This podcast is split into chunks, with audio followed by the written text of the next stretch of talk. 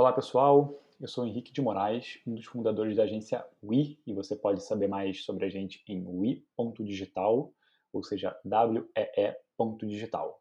E esse é o episódio número 2 do Calma, um podcast em que eu entrevisto pessoas que eu admiro para bater um papo longo e informal sobre carreira, vida, ansiedades, felicidade e muito mais. No episódio de hoje eu tive imenso prazer de entrevistar a Thalita Gelensky, uma profissional com um currículo impressionante, especialmente se for considerar sua pouca idade. Eu sou fã da Talita, acho que isso fica claro ao longo do episódio. Eu me diverti muito batendo esse papo com ela. Porém, nós tivemos alguns problemas de conexão que comprometeram muito o áudio e eu tive que fazer muitas edições. Então o episódio não ficou tão fluido quanto eu gostaria, especialmente quanto acho que o bate-papo merecia. Mas tenho certeza que a gente vai conseguir marcar um segundo bate-papo em breve.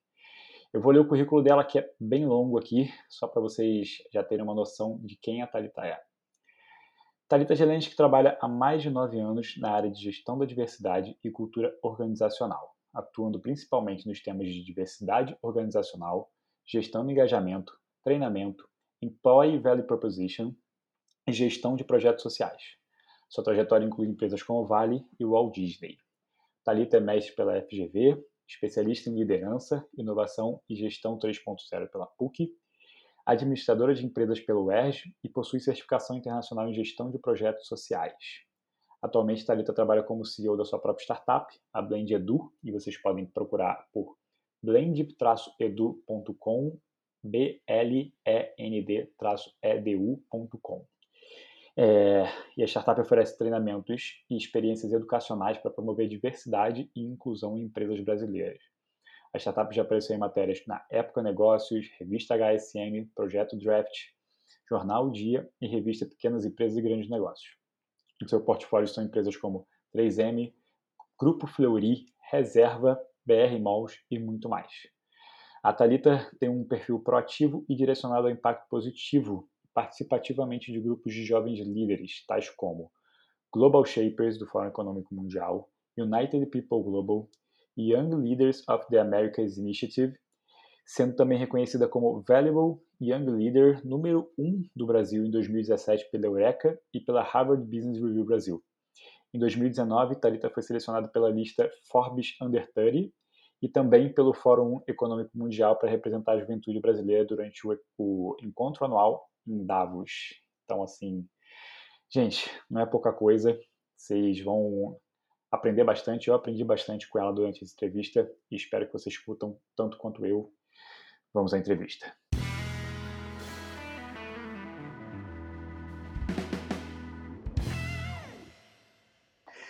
Olá, Talita, seja bem-vinda ao Calma. E antes da gente começar, é, eu queria trazer uma fala sua aqui, porque quando eu estava fazendo a pesquisa para esse episódio, eu esbarrei nela e eu achei bem legal. Eu acho que faz um, um match aí com o propósito desse podcast, né? E a fala é a seguinte: é, existem mais pontos que nos aproximam e que nos conectam do que pontos que nos distanciam. Como é que a gente consegue pensar nossas vidas pessoais e nossas trajetórias profissionais de modo que a gente possa construir mais pontes, mais conexões, mais empatia, ao invés de criar muros e distanciamento? E o motivo de eu trazer essa fala é que um dos objetivos desse podcast é trazer pessoas com diferentes backgrounds, diferentes trajetórias e assim é mostrar que todas elas passam por inúmeras dificuldades e que é possível superá-las, né? E que a gente, ou seja, todo mundo que está ouvindo esse podcast tem pontos, tem mais pontos em comum com essas pessoas do que elas acho que é, preferem acreditar, né? Então Antes de qualquer coisa, queria já agradecer, porque antes de você falar uma palavra, eu falei pra caramba e você já começou inspirando esse podcast. Então, seja muito bem-vinda. Obrigada, Henrique. Obrigada pelo convite, né, de, de, compartilhar um pouco da minha trajetória, de, sei lá, falar um pouco sobre as coisas que me movem. Estou é, animada aí para compartilhar isso com vocês.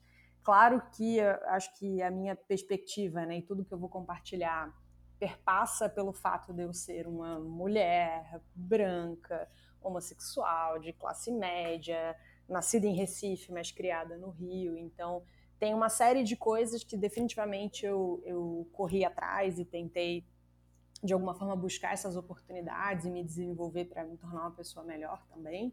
e contribuir para o mundo de alguma forma. É, mas existem uma série de outras coisas e de privilégios que eu também tive ao longo da minha vida, então acho que é tudo que eu vou falar aqui, claro que vai perpassar pela experiência pessoal que eu tive e espero que seja útil para mais pessoas que estão ouvindo a gente. Legal. É, eu queria te perguntar se você lê muito. Começar meio aleatório. Olha, vou te falar que eu, eu já li mais do que eu leio hoje.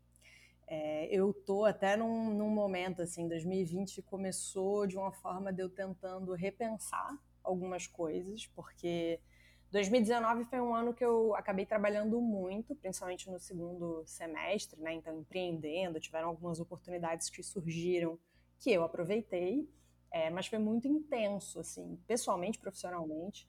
Então, eu acabei não lendo tanto quanto eu gostaria. E, e os livros que eu comecei a, a ler e estar tá olhando mais a fundo eram sempre livros muito de gestão, de empreendedorismo.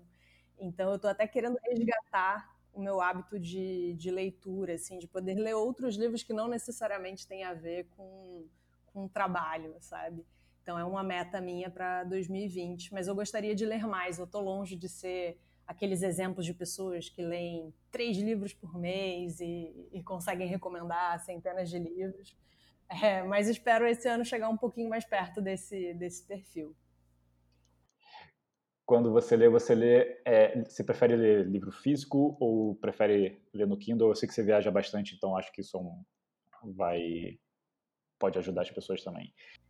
Sim, pois é. Por incrível que pareça, eu, eu prefiro ler livro físico. ainda tenho um pouco desse desse hábito, assim, de ser uma pessoa muito visual, de às vezes gostar de fazer alguma anotação, é, marcar coisa no livro principalmente quando tem algum livro que eu vejo algum conceito que eu quero voltar depois ou que eu quero usar para algum treinamento. acabei, por mais que eu já tenha nascido, né, numa ali em 89, final da década de 80 e a partir daí a gente começou a ter internet, é, eu ainda adquiri o hábito, né, assim, meu ensino médio inteiro e, e, boa parte da minha faculdade ainda foi bem antes de boom de, de smartphone. Então, o meu hábito de estudo, leitura sempre foi muito no físico.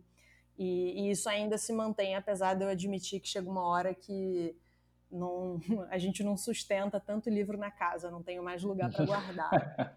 É, então eu comecei a usar a técnica de, de também dar de presente, assim, de fazer às vezes alguma dedicatória, dar livro de presente, livros que eu já li até, não necessariamente livros novos.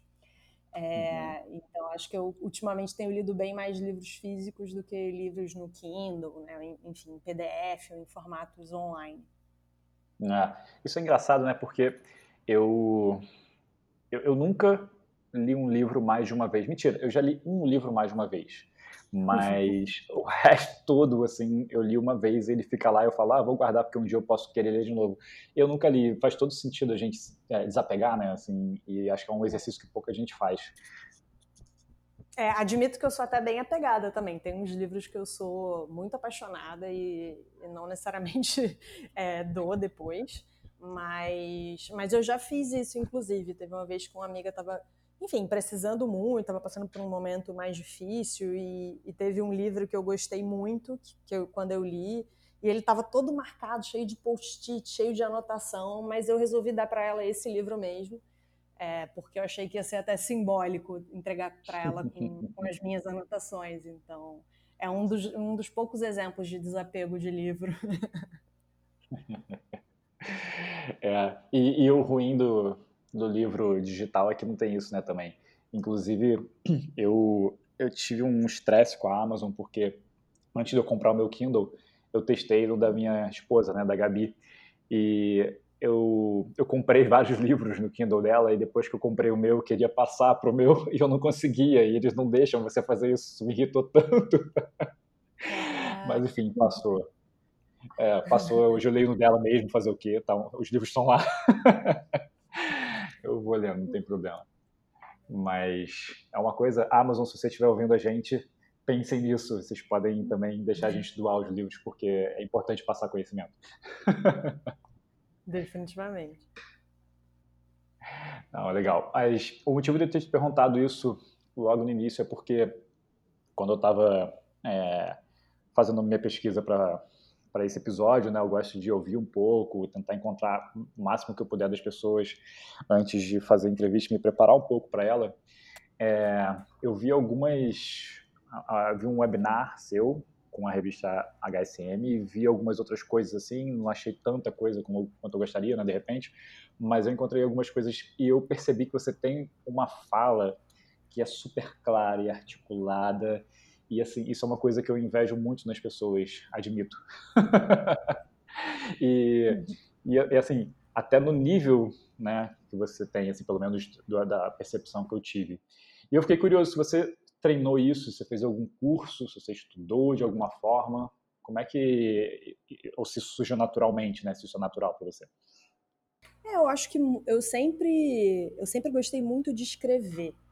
É, e é uma forma muito boa para eu me expressar e falar sobre os meus sentimentos. Eu acho que tinham coisas que eu, às vezes, tinha até dificuldade de verbalizar é, na fala, e aí eu comecei a, comecei a desenvolver um pouco mais o hábito de escrever, desde que eu era um pouco mais nova, adolescente. Então, gostava às vezes de escrever é, carta para dar de presente para alguém. Enfim, eu escrevia muito sobre os meus sentimentos.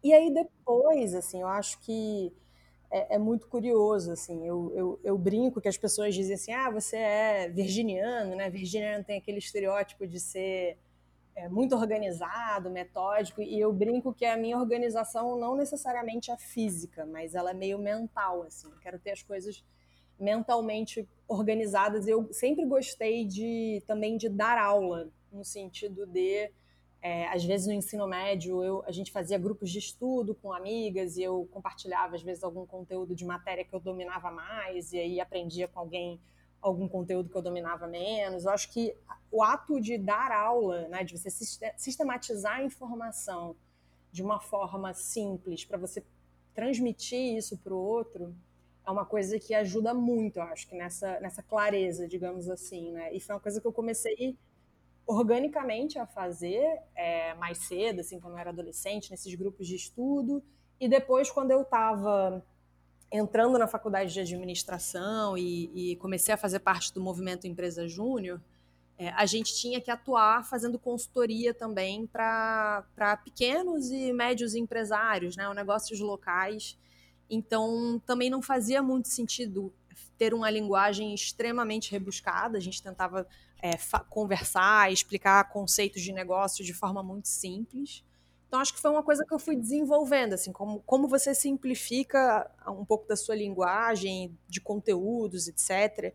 E eu acho que eu até mantive um pouco disso até durante o mestrado. Né? Um pouco depois que eu terminei a graduação, eu fiz um, um, curso de mestrado que foi muito legal, que foi em outra área de conhecimento completamente diferente, né? Foi em ciências sociais, eu me formei em administração. É, e eu também fui vendo assim todo um, um, debate que tinha sobre, sobre academia e como muitas vezes o que a gente escreve ou o que a gente produz como conteúdo acadêmico não é acessível para todo mundo, porque às vezes vem de uma linguagem muito rebuscada e que não necessariamente todo mundo entende, né? Ainda mais quando a gente entende a realidade do Brasil, né, historicamente, enfim, todos os dados. Então, eu até no mestrado eu também me preocupei muito em escrever na época, né, minha minha dissertação e fazer ali os artigos, tentando simplificar ao máximo a, a linguagem e isso, obviamente, depois quando eu decidi é, empreender com educação corporativa, também com essa parte de treinamento, acabou sendo uma habilidade é, boa, assim, que acabou sendo um diferencial também de como trabalhar conteúdos que às vezes para as pessoas podem parecer completamente abstratos, né? Você falar de inclusão, falar de diversidade, mas traduzir isso de uma forma simples que você consiga ter pessoas de diferentes regiões, ou diferentes localidades, ou diferentes níveis educacionais é, compreendendo.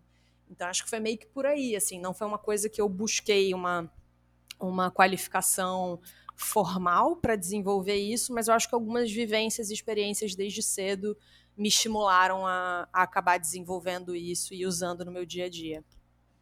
Ah, pô, muito legal, assim, e acho que faz toda a diferença, né? Porque, especialmente, eu não sei, hoje em dia, né? É, acho que as pessoas já estão mais familiarizadas com o trabalho de vocês e, e, e com o assunto, né? Mas, assim, a sensação que eu tenho é que quando você começou, isso aqui tudo era mato. Uhum, uhum. então, acho que para você conseguir passar o conteúdo e, e, passar, inclusive, qual era o impacto que você queria causar, acho que isso foi fundamental. Eu acredito que tenha sido fundamental, né? Sim, com certeza.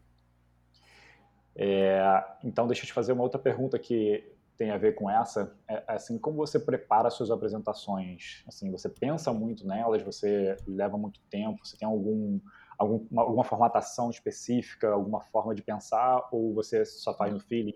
Pode passar um pouco sobre esse processo? Claro, claro. Eu, eu sou muito visual. É, então eu sempre tento construir também a apresentação com, enfim, com, normalmente com PowerPoint ou com slides que sejam é, atrativos e que às vezes não tem, obviamente, muito texto, mas que me lembrem qual que é o elemento que eu quero destacar, qual que é a mensagem que eu quero reforçar naquele slide. É, normalmente, quando eu começo a, a, planejar assim uma apresentação, eu penso assim, primeiro eu listo quais são os tópicos que né, que eu, eu, quero abordar ou que me pediram para abordar é, de uma forma geral, me, mesmo que eles não estejam conectados. Né, então, às vezes, fazer isso até em post-it ajuda, porque post-it te dá uma mobilidade, né, ou então, para quem gosta de rabiscar também, pode rabiscar. É, eu começo a anotar é, esses tópicos e depois eu começo a pensar de alguma forma como pode ser o, o storytelling, né? Como é que eu posso criar um, uma narrativa que tenha meio que início, meio e fim, né? E que aqueles conceitos não fiquem absolutamente soltos. Né? Então, eu começo meio que daí, listando os tópicos, depois meio que tento criar uma conexão entre eles, assim, uma linha mestra para conectar eles entre si de uma, de uma forma ordenada que faça sentido. É, e eu também tento pensar muito no perfil do público-alvo, né? Porque eu posso estar conversando desde né, sei lá, com altos executivos que estudaram fora, como eu posso estar falando, como muitas vezes acontece a demanda, de estar com alguma empresa de base operacional, industrial, e estar falando com o que a gente chama de público técnico operacional, né? Pessoas com formação técnica que estão ali trabalhando é, com alguma atividade operacional mesmo da empresa. Então, dependendo do público, né, dependendo do segmento, eu tento até customizar alguns dos exemplos, ou como eu vou tentar chamar atenção. Né? Então, por exemplo, a gente fez uma, uma ação ano passado que foi para uma empresa do mercado financeiro. Então, eu tentei trazer exemplos, né? De, eu estava falando na época sobre diversidade, então, eu tentei trazer exemplos de como outras empresas do mercado financeiro estavam trabalhando esse tema, quais foram ações que elas fizeram. Eu trouxe muito indicador de como diversidade impacta resultado financeiro, é, que já existem hoje essas pesquisas, e vai variar. Se eu estiver falando com um público, por exemplo, de, né, de RH, de repente eu vou falar um pouco mais sobre como diversidade impacta em gestão de talentos, em colaboração. Então eu também acabo adaptando, mesmo que o conteúdo em si seja o mesmo, a forma também que eu trabalho esse conteúdo, né? É, eu posso eventualmente escolher exemplos ou algum, alguma, né, algum, algum ponto para aprofundar que tenha, que faça sentido para aquela pessoa e que eu tente de alguma forma é, ganhar a escuta dela ali a partir daquele exemplo. Ah, muito legal, assim, é, é, acho que é, acho que essa dica é uma das mais importantes, assim, que as pessoas não prestam tanta atenção, né, assim, elas tem, criam uma apresentação e elas acham que aquela apresentação vai funcionar para todo mundo. E não, na verdade não, você tem que adaptar sim, uhum. o máximo possível. Sim. Você tem que falar com a, com a sua audiência é, é específica para aquela apresentação, aquele local. Enfim, isso é realmente muito legal. É, é e um, um, outra, um outro ponto, só para complementar rápido o que eu comentei, uhum. é, eu sempre tento também, assim, olhar muito e, e, meio que ler muito a apresentação para eu lembrar mais ou menos a ordem, como eu conecto às vezes um slide com o outro. É, porque eu uhum. acho que, pelo menos eu tenho dificuldade quando eu estou vendo uma apresentação e você vê que a pessoa passa o slide para lembrar o que ela ia falar. Eu acho que te prende mais atenção quando a pessoa ela já te dá um gancho e aí ela passa o slide já tendo introduzido aquele assunto, né? Então, assim, mostra que a pessoa tinha um domínio ali sobre o conteúdo, sobre, enfim, o que estava apresentando. Então, é uma coisa que eu tento fazer, mas algo que ajuda absurdos é o modo de apresentação do PowerPoint. É, eu ia falar sobre isso. Nossa, ajuda muito, porque tem várias vezes que eu estou fazendo, às vezes, alguma apresentação, algum treinamento que está no projetor, então né, na, na, tela do projetor está tá a minha tela cheia aparecendo, mas no meu laptop, no meu computador, está naquele modo de apresentação do PowerPoint, que ele, ele sempre te mostra menorzinho o teu slide principal, e ele coloca ali qual, qual é o slide seguinte. E ele ainda te possibilita é, arrastar e meio que pular vários slides sem que a pessoa veja que você está passando todos eles. Isso uhum. ajuda muito, porque, por exemplo, como eu dou alguns treinamentos mais longos, né, e com, com interação, né, em que a gente às vezes vai ter algum debate ou vai discutir alguma ferramenta, tem coisas que no papel a gente planeja e acha que vai durar meia hora, mas que às vezes dura quase uma, né? Então, isso, esse, esse modo de apresentação também me ajuda muito, porque às vezes durante um treinamento, se eu vi que o pessoal participou mais, a gente demorou mais num, numa dinâmica do que eu tinha imaginado, eu pulo alguns slides, ou então pulo algum vídeo que não seja tão fundamental assim. É, então, essa eu, eu, eu, fico muito feliz quando eu consigo é, conectar meu computador e usar o, o meu próprio PowerPoint, porque eu consigo colocar nessa configuração que ajuda muito na hora que eu estou fazendo uma apresentação. Não, verdade. Assim, só para gente fica a dica, né, para começar, porque é muito importante. E para quem não sabe, o Google Apresentações também tem o modo apresentação, então você consegue colocar ali. Eu sempre uso vários. É, eu vou colocando macetes e vou colocando dicas para mim mesmo sobre o que eu tenho que falar no próximo slide para eu me lembrar e já puxar os ganchos. Então, assim, faz muita diferença, realmente. Nossa, não sabia. Boa, boa dica. Essa no, no Google eu ainda não cheguei a usar, não. É, pois é, a gente aqui faz tudo na nuvem, então, e eu nunca nem baixei no meu computador para você ter uma noção nada do Office. então, eu uso tudo do Google. E, então, assim, se você tiver alguma dúvida, fala comigo que eu provavelmente vou conseguir tirar. Beleza. É, bom, é, aproveitando que você falou é, na, nas uma das últimas perguntas aí, né, que você estava falando que você tem o hábito de escrever, sempre gostou de escrever muito, você escrevia cartas, escrevia sobre seus sentimentos. Você mantém esse hábito hoje, assim, e se você mantém, que tipo de, de, de você escreve sobre seu sentimento, você escreve sobre alguma outra coisa, você tem o hábito de escrever para é, alinhar seus pensamentos ainda de alguma forma? Como é que funciona isso hoje em dia? Uhum. Hoje eu acabo usando mais tempo de escrita com, com alguns conteúdos de blog, né? E, e, e gerando mais conteúdo mesmo para minha startup. É o que está consumindo mais do meu tempo hoje, porque empreender a gente sabe que não, não é simples e não é fácil. É, mas o, o que eu também ainda tenho o, o hábito de fazer, é, claro que é cíclico, assim, tem momentos que eu recorro mais, momentos que eu recorro menos. É, mas uma dica que eu li né, no livro da Brené Brown, é, e aí acho que é outra dica que eu dou, assim, eu sou apaixonada pela Brené Brown. Ela é uma pesquisadora americana é, que tem um dos TED Talks mais assistidos no mundo, né, que é o Poder da Vulnerabilidade. Logo depois ela lançou o segundo TED Talk, que também foi muito ouvido, que é o é, Listening to Shame. Eu acho que a tradução talvez seja é, Ouvindo Vergonha, alguma coisa assim. É, e, e, depois que eu vi o TED Talk dela, assim, eu fiquei encantada pelo que ela trouxe de conceito sobre vulnerabilidade, como a gente lida com isso no nosso dia a dia. E eu comprei, é, eu tenho todos os livros dela, assim, eu comprei o, o, o segundo livro dela, que é o é, A Arte da Imperfeição. É, foi o primeiro livro dela que eu comprei e é um dos que eu mais gosto, porque eu acho que ela resume a pesquisa dela de uma forma muito didática, muito simples e e ela é divertida nas histórias que ela conta. E uma das dicas que ela dá durante o livro é falar como os conceitos de, de gratidão e felicidade estão conectados.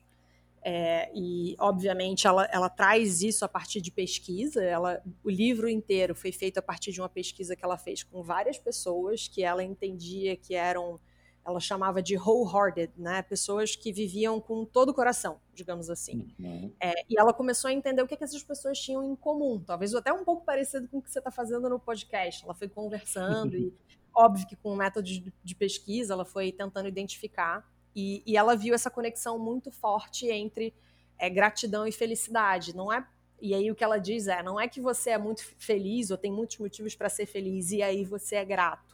Na verdade, uhum. às vezes a equação é o contrário. Você pratica muita gratidão e isso, consequentemente, acaba elevando o teu índice de felicidade.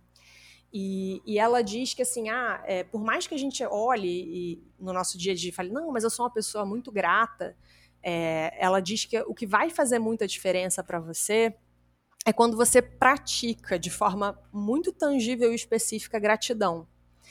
E, e aí ela, ela recomenda no livro que você faça como se fosse um caderninho de gratidão e que você tente anotar no final de cada dia, sei lá, antes de dormir, você pode pensar no melhor formato, né? Eu normalmente tenho feito isso mais antes de dormir, é, de às vezes anotar quais são, sei lá, três coisas que aconteceram naquele dia pelas quais eu seria grata. Uhum. É, e ela recomenda que você, inclusive, faça isso naqueles dias que você olha, assim, que você acha que o dia foi horrível, que você não tem nada para agradecer. Mesmo assim, liste as três coisas porque nem que seja, olha, eu tô com saúde, ou eu tô, enfim, eu tenho um lugar onde morar, você sempre vai ter alguma coisa para agradecer. Então, uhum. acho que eu ainda tenho mantido um pouco do hábito de, de escrita, assim, né? É, em algum, alguns dias, quando eu tento fazer isso antes de dormir, eu tento de alguma forma é, colocar isso, seja no celular ou em algum caderninho físico mesmo, que é o que eu normalmente tento fazer, é, e anotar as coisas pela, pelas quais eu sou grata. Então, acho que é o que eu ainda tenho, assim, o hábito de, de escrever sobre sentimentos ou acontecimentos de uma forma não tão profissional, digamos assim. Cara, muito legal. É, e, assim, que bom que você trouxe isso, porque é, vou, eu vou falar sobre dois, duas coisas aqui rapidinho, é, que são, uma, eu, eu, eu também tenho esse hábito, que eu aprendi, na verdade, ouvindo um podcast, e é, que chama, na verdade, tem, tem é um, não sei se é uma metodologia, não sei o que, que é, enfim, mas é, existe um estudo por trás que chama é, Five Minute Journal, né, que seria o, o diário de cinco minutos, acho uhum. que essa é a tradução, e em que você faz, de manhã você preenche três coisas que você é grato por, três coisas que deixariam o seu dia incrível e é, alguma afirmação pessoal. E depois à noite você fala três coisas incríveis que aconteceram e como você poderia ter feito seu dia melhor.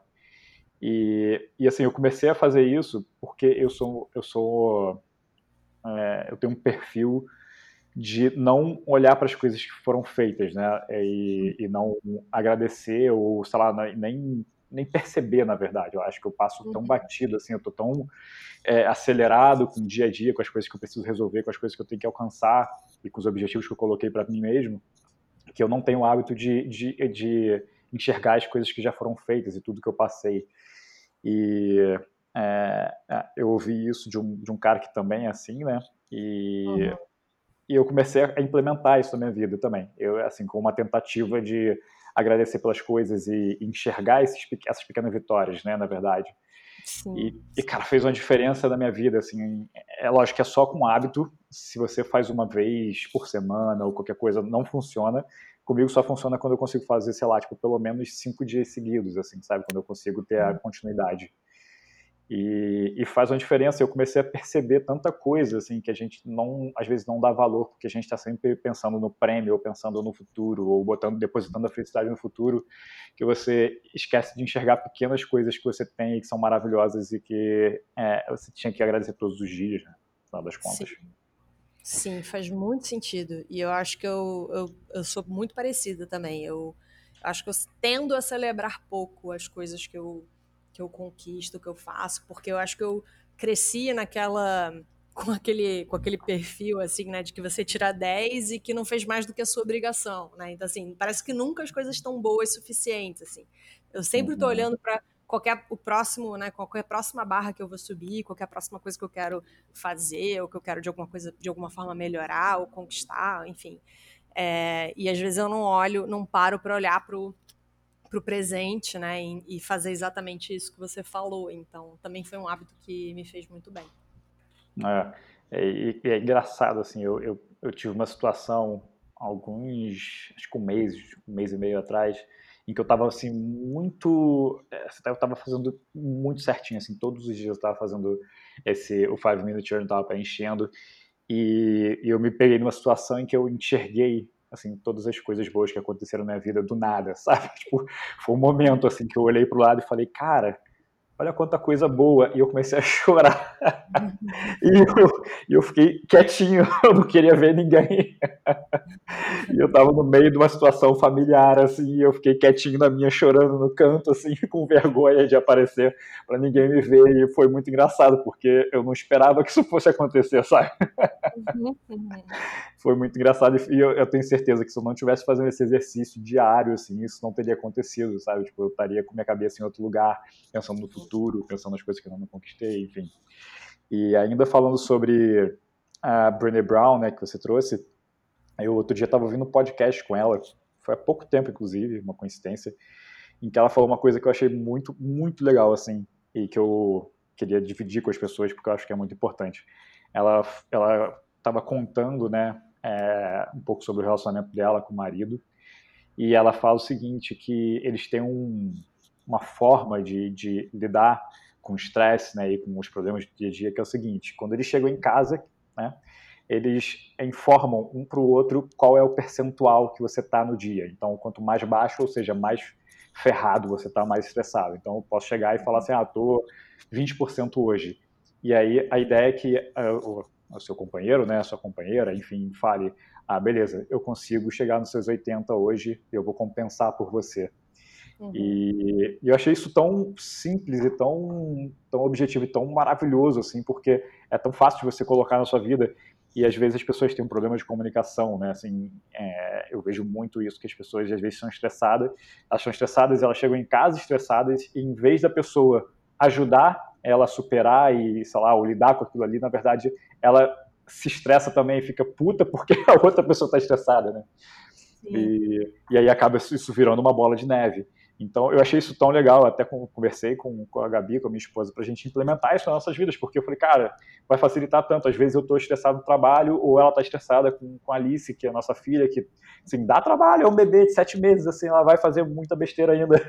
e eu chego em casa, ela está estressada, e se a gente não tem essa comunicação muito clara, acaba que eu não consigo saber quando dar, dar uma trégua para ela, né, e tentar ajudar ela ali na, nas tarefas que, sei lá, que faltam fazer no, no, de casa ou qualquer coisa, e nem, nem se eu chegar estressado da mesma forma, se eu não falar nada com ela e só sair cuspindo marimbondo, ela talvez vai ficar estressada e também não vai conseguir ter empatia para, é, de repente, ah, vou, eu vou então, sei lá, cuidar aqui dessas coisas para o Henrique poder, sei lá, focar no que ele tem que resolver e ficar mais tranquilo, né? Uhum. Nossa, ótima dica. Já curti. O papo é. já tá valendo pelas duas dicas que você já deu. Não, eu acho que, acho que a dica principal aqui é consumam conteúdo da Brené Brown. é, porque a gente está só aqui sendo é, catalisador, né? Está só espalhando. Verdade, verdade. É, bom, beleza, vamos seguir aqui. É, assim, pelo que eu acompanho, né, é, assim, eu vou admitir que eu sou uma pessoa, embora eu trabalhe com redes sociais, a minha agência faz conteúdo, eu não sou uma pessoa super atuante em redes sociais, mas eu tento ali ficar no LinkedIn pelo menos, fazer uns contatos e fazer o que eu tenho que fazer. E, e eu te acompanho por lá, especialmente, né?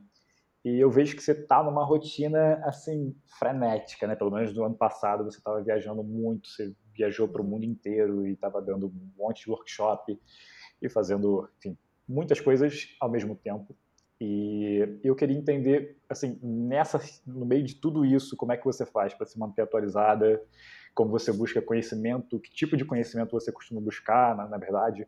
Hoje em dia você já falou um pouco que você tem lido muito mais sobre é, empreendimento, né, empreender, na verdade. Uhum. E, mas especialmente como você mantém a sua saúde física e mental no meio de tanta coisa. Acho que esse é o uhum. principal. É, sempre, é sempre um desafio. É, e, e, eu gosto muito do conceito de que a vida é uma questão de equilíbrio, né? Nunca vai estar tá tudo 100% lindo, maravilhoso, é, em que, né, porque a gente fica nesse patamar de que ah, eu tenho que estar tá sempre comendo bem, me exercitando e dormindo bem, e fazendo... E às vezes vão ter alguns pratos que vão cair um pouco e você vai ali mantendo de alguma forma o equilíbrio da melhor forma que você consegue, né? Uhum. É, o que eu tenho é, tentado fazer, assim, primeiro em relação a se manter atualizada, buscar conhecimento. É, meus pais são professores, né? Então eu acho que eu, eu desde cedo cresci com, com, com eles falando assim, olha, a gente não tem herança para te dar, a gente não tem né, assim, nada para deixar, mas a gente vai investir na fazer o máximo, mesmo em períodos de aperto, para investir na educação sua e do seu irmão porque é o que vocês vão carregar com vocês, é uma coisa que ninguém nunca vai roubar, né? Então, desde cedo, assim, eu tenho tentado, sempre gostei muito de investir e sempre tive muita curiosidade de aprender coisas diferentes, e aplicar essas coisas. Então, é uma coisa que eu sempre comecei buscando.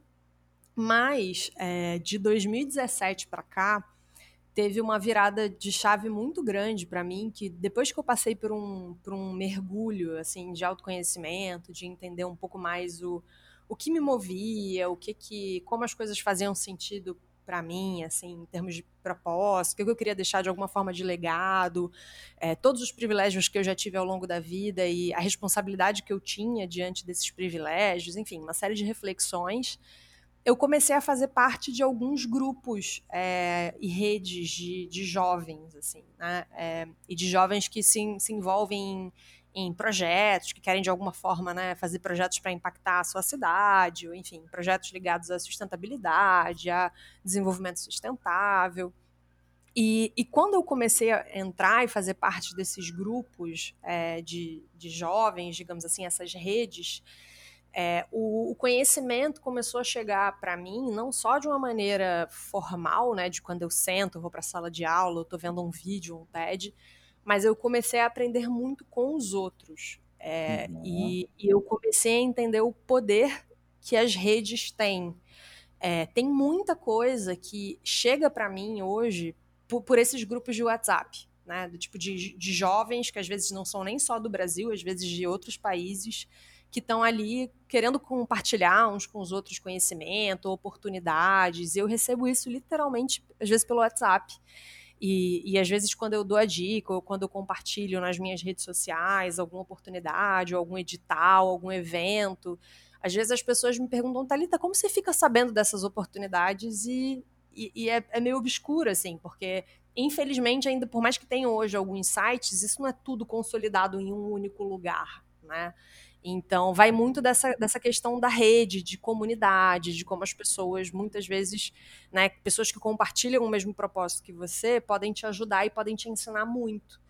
Então, acho que eu migrei um pouco é, e tenho visto cada vez mais o, o, poder do aprendizado com o outro e na prática também. Né? É, a gente fala muito na área de, de RH, de recursos humanos, que existe uma metodologia chamada 70-20-10 que diz o seguinte, que o, aprendiza o aprendizado do adulto ele é só 10% é, de forma estruturada em sala de aula, em, enfim, treinamento, etc.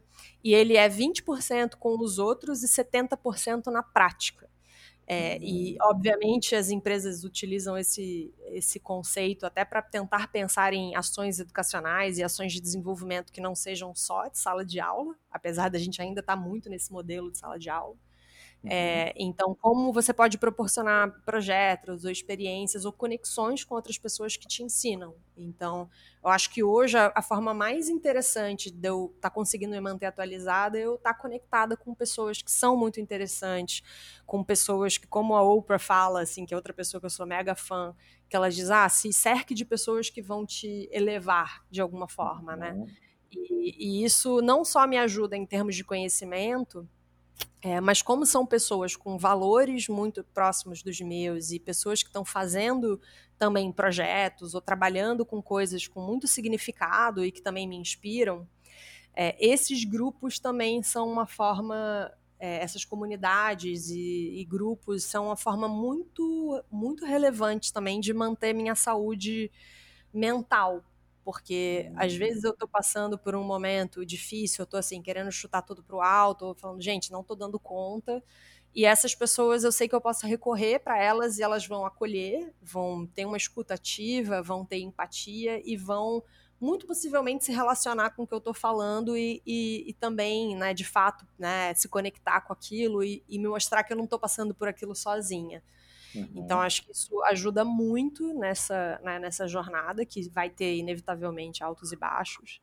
É, e, e, como, e assim, acho que um outro ponto que a gente até falou já um, um pouquinho, mas eu também sou uma pessoa, como eu estava comentando, né, muito sobrecarregada mentalmente, assim, a sensação que eu tenho é que a minha cabeça tá sempre a mil por hora, assim, e uhum. então, então quando eu descobri é, meditação, eu sempre fui aquela pessoa que falava assim, ah, eu não consigo meditar, tá doido, eu, eu meditar? Uhum. nunca, é, até que eu descobri uma, uma vez, eu estava passando por um momento mais difícil, assim, profissionalmente, pessoalmente, anos e anos atrás, e tinha terminado um relacionamento e estava meio na fossa, e, e aí eu descobri, eu sou, como eu falei, eu sou super fã da Oprah, e eu vi que ela lançou, junto com o Deepak Chopra, que é um meio que um guru, né, é, que eu acho que ele é indiano, mas ele mora hoje em dia nos Estados Unidos, é, eles lançaram um desafio de 21 dias de meditação.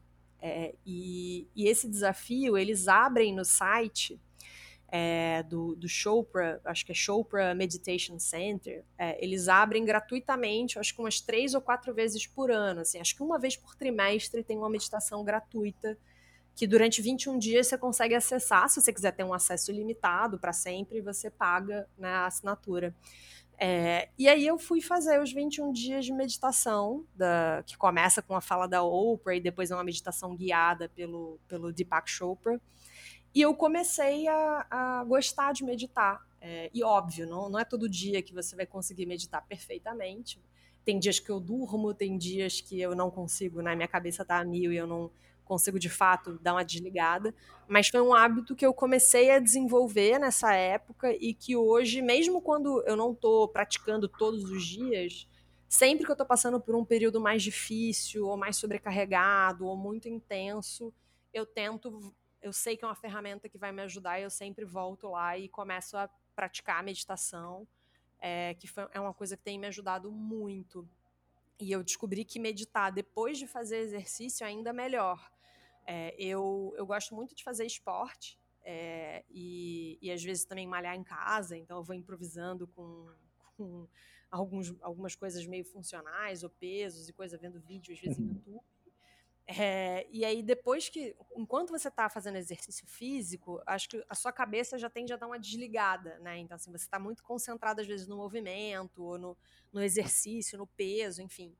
E aí, quando eu terminava de, às vezes, fazer um exercício, eu, às vezes, direto eu já meditava e era muito bom. Assim, acho que as melhores meditações que eu tive foram é, nesse usando essa técnica, assim, logo depois de fazer exercício, porque eu acho que a minha cabeça já estava um pouco menos acelerada, e aí eu acho que até mais propícia para meditar. Então, acho que é uma outra coisa que, que eu dou como, sei lá, como dica e que tem me ajudado muito nesse, nesse processo aí de loucura do dia a dia. Ah, legal, cara. Você falou sobre tanta coisa que eu quero destrinchar aqui, eu quero detalhar mais, que eu, até eu fiquei perdido, mas vamos lá, vou, vou puxar uma coisa de cada vez. é, tá, você falou sobre é, em 2017 você teve um, uma espécie de um mergulho de autoconhecimento, né? Foi pelo menos como você, como você colocou, e eu queria entender assim, o que, que te levou a, a, a isso, né? Esse momento, de onde surgiu isso, por que, que aconteceu, te, teve alguma, alguma coisa específica que aconteceu é, ou, ou simplesmente você buscou isso? Ah, não, legal. Eu isso até se conecta um pouco do sobre a história mesmo de criação da, da Blend Edu é, e de algumas experiências internacionais que eu tive. É, vou, vou compartilhar um pouquinho assim como foi esse processo, né? Eu Primeiro, em, acho que foi mais ou menos em 2013, 2014, é, tava, acho que o primeiro reflexo, de fato, da crise, né? Eu trabalhava na época numa empresa que era de indústria, né? Digamos assim, de base, indústria de base, uhum. é, de uhum. commodity. Então, é, acho que foram as primeiras empresas a sentir a crise, né? Que depois apertou como um todo no país a, a partir de 2016, 2015 Né? 14, 15, 16 foram os anos em que ela começou a chegar, a taxa de desemprego caiu, mas eu comecei a sentir ela um pouco, a gente começou a sentir um pouquinho antes é, nessas indústrias. É, e aí acho que a partir desse momento aí de, de crise, né, de mudança dentro da empresa que eu estava, eu comecei a refletir muito sobre o que que, até que ponto eu estava simplesmente aceitando as oportunidades que as pessoas me davam ou até que ponto eu de fato estava sendo protagonista da minha carreira e criando os caminhos e as trilhas que eu queria de fato seguir.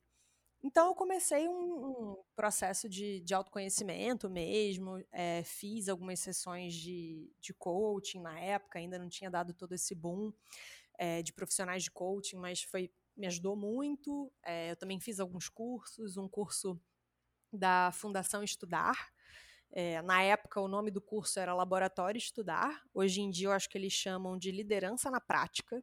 E foi muito interessante para eu entender é, o, que, que, o que, que me movia, o que, é, o que me inspirava, o que, que, me incomodava. Enfim, foi um exercício muito interessante de, de autoconhecimento e que eu comecei a entender que e conectar uns pontos de que no final é, o, o meu, talvez o meu propósito, digamos assim, era contribuir para um, um, espaços, né, uma cultura, um, um, um país mais inclusivo e né, com maior respeito, com mais empatia, enfim.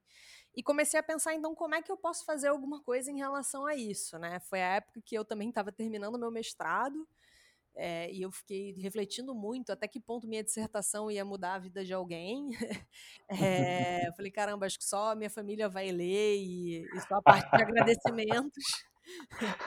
para ver, deixa eu ver se a ingrata me citou. então, então eu comecei meio que a, a, pensar sobre isso.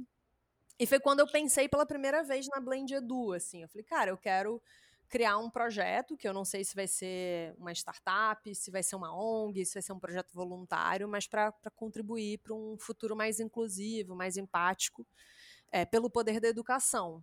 Porque eu sempre acreditei muito na educação, mas não sabia como nem o que, que eu ia fazer, né?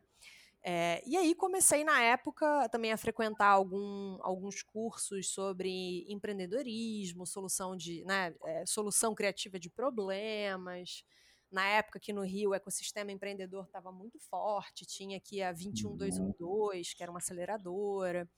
Enfim, eu acabei mergulhando também nessa área de empreendedorismo, aprendendo um pouco mais sobre. Eu ainda trabalhava é, no horário integral, e, mas fui cultivando meio que essa ideia de construir ali com a Blend talvez produtos e serviços que pudessem contribuir é, ou para escolas ou para empresas, que era um ambiente que eu também já conhecia.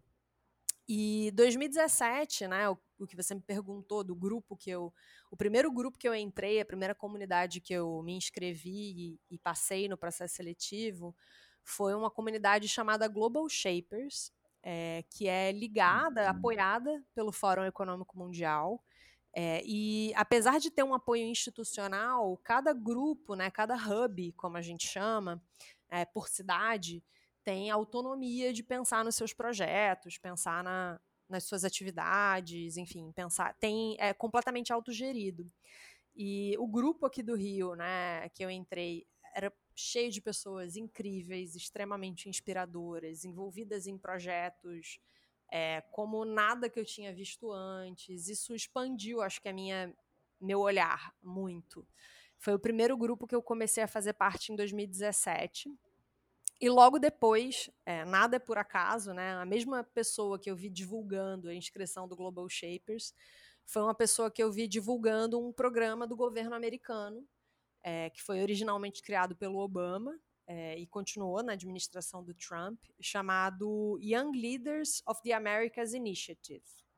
É um uhum. nome gigante, chique, para falar que é um programa para empreendedores sociais da América Latina e do Caribe, é, acho que hoje em dia eles incluíram também Canadá, é, que, ele, que você se inscreve e as pessoas selecionadas, que são mais ou menos 250 a 280 jovens, ficam um mês nos Estados Unidos participando de ações de desenvolvimento, capacitação, empreendedorismo, vendo alguns projetos na prática. E eu queria muito participar. Eu me inscrevi, assim, eu, eu, uhum. eu, cheguei a fazer de brincadeira, mas depois levei a sério, porque quando porque eu passei, eu fiz uma promessa. eu nunca faço promessa, mas eu fiz promessa, fiquei um mês sem tomar café, que eu tomo muito café. É, e, aí, e, aí, passando no programa, assim, foi um programa que mudou muito a minha vida. É, ele aconteceu, né? A maior parte do tempo eu fiquei em Austin, no Texas, que é uma cidade, apesar de ser Texas, é uma cidade super inovadora, empreendedora, é, né? De, de, um olhar bem, bem é, futurista, assim, para as coisas. E, e, quando eu voltei, o mais doido de tudo é que eu voltei, é, no final de semana que eu voltei de viagem desse programa, eu tinha me inscrito numa outra premiação é, chamada Valuable Young Leaders, que é uma, uma nacional é, feita pela Harvard Business Review aqui no Brasil, para jovens também, que estavam de alguma forma impactando organizações. E eu fiquei em primeiro lugar é, dessa premiação. Tipo assim, no final de semana, depois que eu voltei do, do, da viagem dos Estados Unidos, e eu parei e falei, gente, o que é está acontecendo? É, recebendo um monte de, de, sei lá, de prêmio, de coisa, de gente acreditando no meu potencial, acreditando na minha ideia também de negócio. Então foi um ano que eu fechei 2017 pensando assim, nossa, não sei mais o que, que precisa acontecer para eu tomar coragem de de fato é, pedir demissão e, e, começar a me dedicar 100% mesmo para a minha ideia, para o que eu queria colocar, tirar do papel. E aí demoraram uns mesezinhos, eu acabei né, eh, concluindo algumas ações que eu tinha para entregar e tal, mas foi mais ou menos em, em maio, de maio para junho, foi quando eu pedi demissão, cumpri aviso prévio. E 2018, junho de 2018, foi quando eu oficialmente comecei a trabalhar 100% na, na Blend, juntando toda a coragem que eu tinha e toda e toda toda a economia que eu tinha também para começar essa jornada empreendedora mesmo, que foi que, se, que começou muito por essa experiência internacional que eu tive, por esse grupo, né, o primeiro deles, que foi o Global Shapers, que eu comecei a entrar, e isso foi me expandindo a cabeça, foi também é, expandindo possibilidades, e depois disso eu me inscrevi em tanto edital, eu me inscrevi em tanto programa, é, que é, é, engraçado, assim, eu tenho centenas de abas abertas no meu computador e acho que 50% delas são de editais que eu estou me inscrevendo de algum curso ou de algum programa para startup. Então, acho que foi esse o momento, assim, que foi um momento que muita coisa aconteceu, é, mas de forma muito positiva e, e, que mudou, assim, drasticamente a minha jornada. Legal. É, e é, é muito interessante, né, você ver assim, essas iniciativas que, que você teve, é, de, por exemplo, ah, ir em eventos e é, aproveitar o ecossistema que estava acontecendo, que eu passei também, eu vivi muito esse ecossistema de startup que teve no Rio. Nossa, eu fui muito na 21212 em várias outras aceleradoras, enchi uhum. o saco, batia na porta e, uhum. e assim, isso, isso tem um impacto tão grande é, e que as pessoas não percebem, eu acho, sabe? Tipo, uhum. é, ou, ou elas não, não têm iniciativa, sabe? Uhum. O que é um problema, acho que é, é um, é um dos maiores problemas para mim. Assim, é, elas não, não entenderem que o, o, impacto que isso pode ter na, na vida delas, assim, nem que seja de delas chegarem lá e, e, e as pessoas é, não aceitarem a ideia, é, assim, uhum. tipo, ou acharem que a ideia dela não é boa, mas se as pessoas dão um feedback isso já vale muito, sabe? Uhum. E as uhum. pessoas não vão por medo. Então, assim, é, isso é uma coisa que, que eu luto muito com todo mundo que eu falo. Eu falo, cara, mete a cara, vai, fala com as pessoas. É, qualquer uhum. feedback, você tem, é lógico, é um feedback, você não precisa levar 100% a sério, você tem que Sim. entender qual é a motivação daquela pessoa, por que, que ela está dando aquele feedback e saber se você absorve ou não. Mas acho que só de você também fazer um, um network, você conhecer as pessoas, ver o que as pessoas estão construindo, isso, cara, tem um valor que para mim, assim, não tem preço. Então, assim, você já teve essa iniciativa, você já foi lá, viveu isso, ainda se inscreveu em um monte de programa, sabe? Mas o que eu estou mais curioso é quando você voltou, né, disso tudo, quando tudo isso aconteceu e você chegou lá dessa, dessa experiência internacional e você recebeu o prêmio lá da, da Harvard Business Review.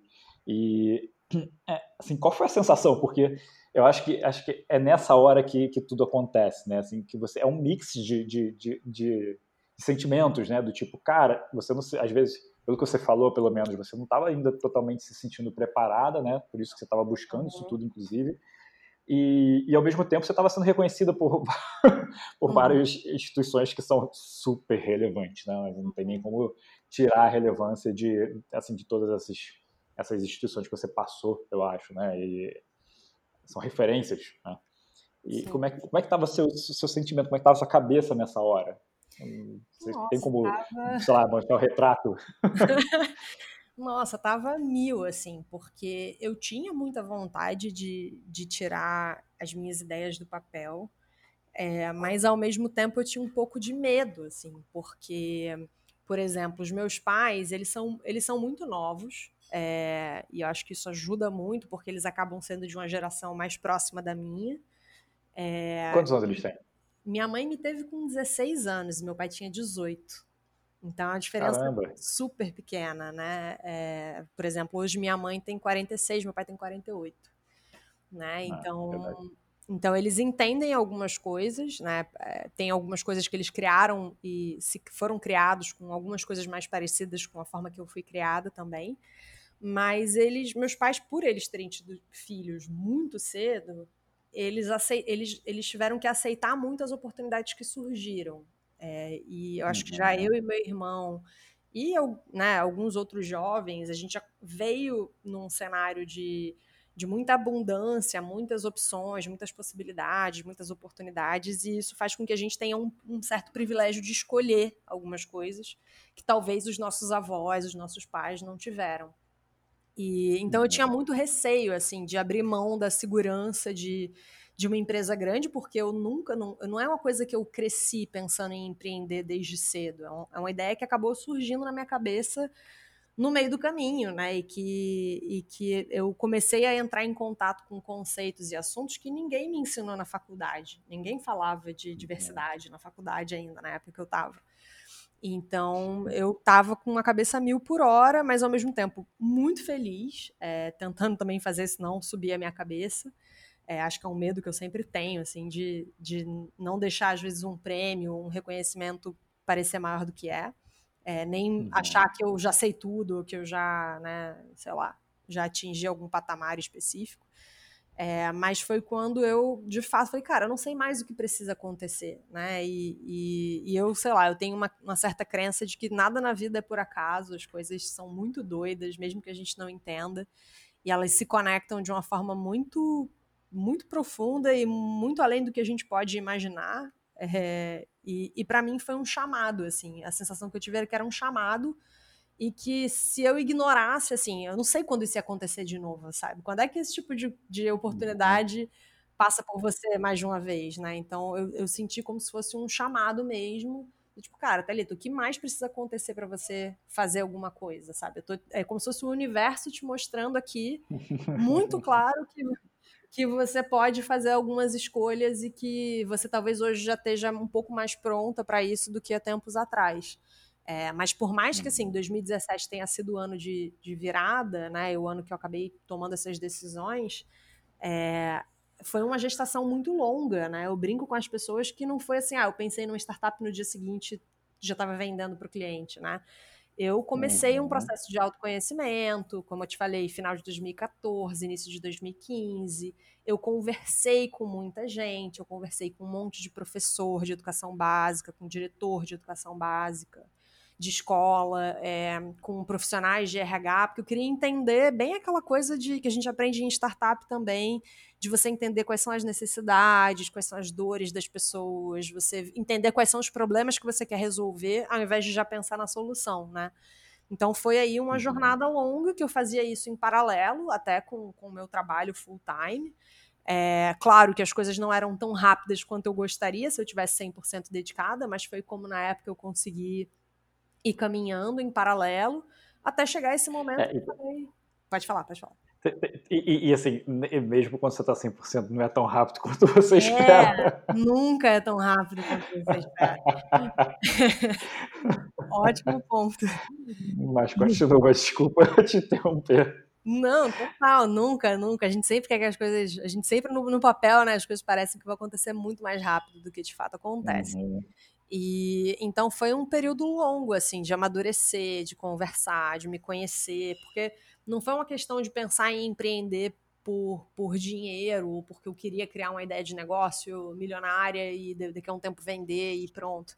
É, foi muito movido por propósito. É, então foi uma jornada uhum. longa e que várias coisas foram acontecendo ao longo do caminho para meio que me trazer até aqui, né? É. Cara, tem tanta coisa que eu quero te perguntar. Eu tô, eu tô ficando maluco, mas tá. Eu vou tentar organizar as coisas aqui. é, tá.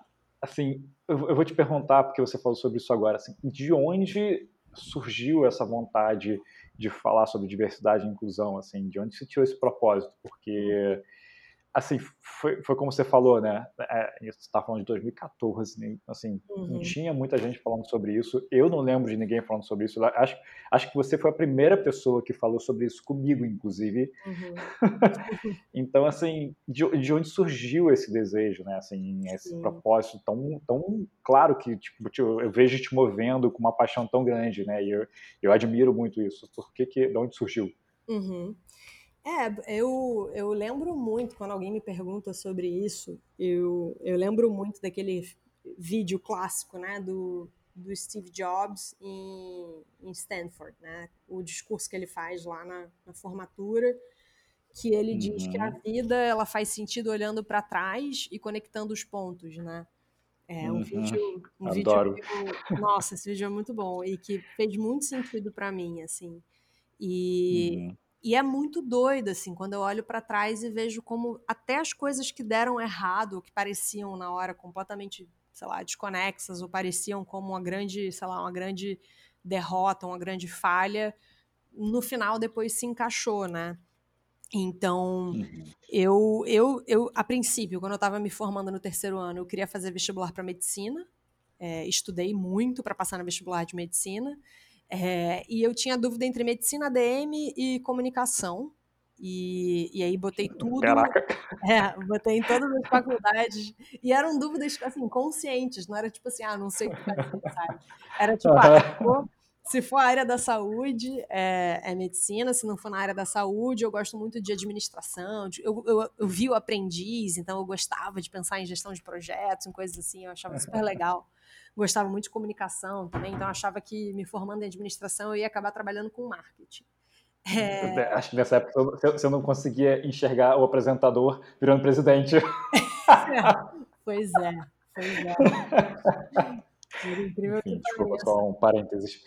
Não, doideira, total. E, e, é muito engraçado, porque assim, eu realmente estudei para medicina, mas eu não passei no vestibular de medicina, o que para mim pareceu uma grande derrota na época. Mas eu cheguei a passar no, uhum. no dia de administração e resolvi ver se eu gostava. Falei, ah, vou entrar é, no dia de administração, vou ver o que, que eu acho e se eu não gostar, eu tranco a faculdade, volto pro cursinho e vou lá fazer um intensivo, sei lá, vou estudar como eu já estava fazendo.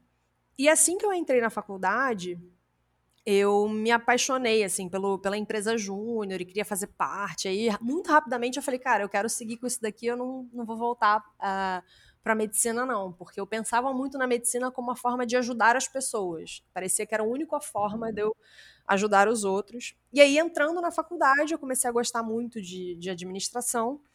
É, fiz, enfim, alguns, alguns estágios e tal, mas no meu primeiro trabalho mesmo, assim, o estágio que eu fiz um pouco antes de ser contratada, no final da faculdade, é, foi num, né, numa empresa grande brasileira que, em 2011, recebeu, estava na época de Rio Mais 20 aqui, né, o Rio estava recebendo alguns eventos internacionais de sustentabilidade, e chegou uma pauta, é, a pedido da diretora executiva, de fazer um programa, um projeto de igualdade de gênero.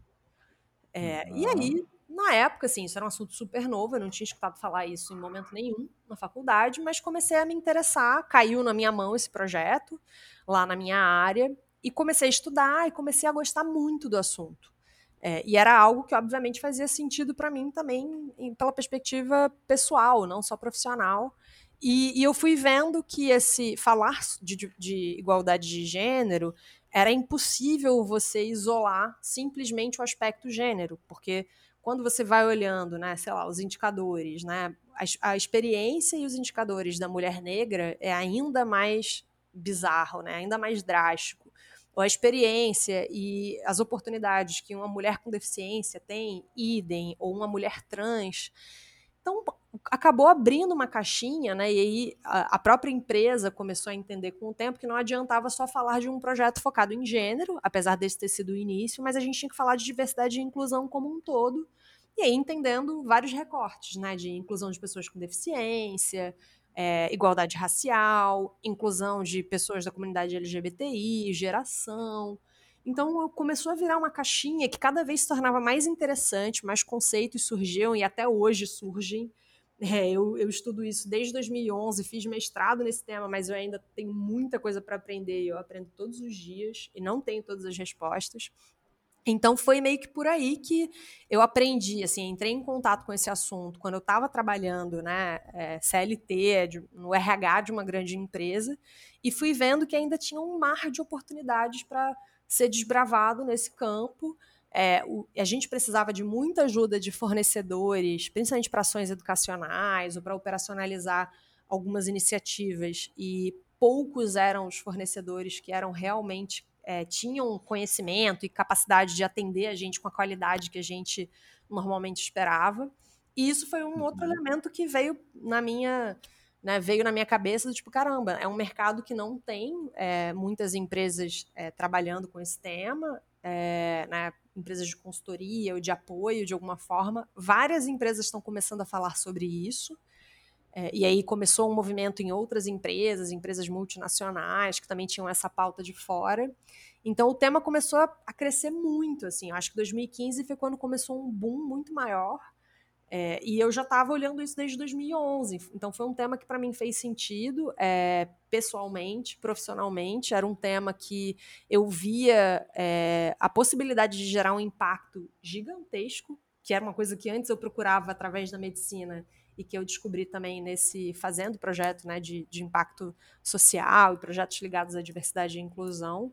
Então foi meio que daí, assim, que essa caixinha e essa, esse tema surgiu na minha cabeça e desde então nunca mais saiu. Legal. É, muito, cara, muito, muito legal. Assim, é muito maneiro você ouvir essas histórias, assim, ver como é que as coisas vão se encaixando, né? Uhum. é sempre. A história nunca é, é, normal, assim, tipo, ah, eu pensei em fazer isso, vou fazer. Não. Sempre tem várias reviravoltas. É, é muito bom. É Deixa eu te perguntar.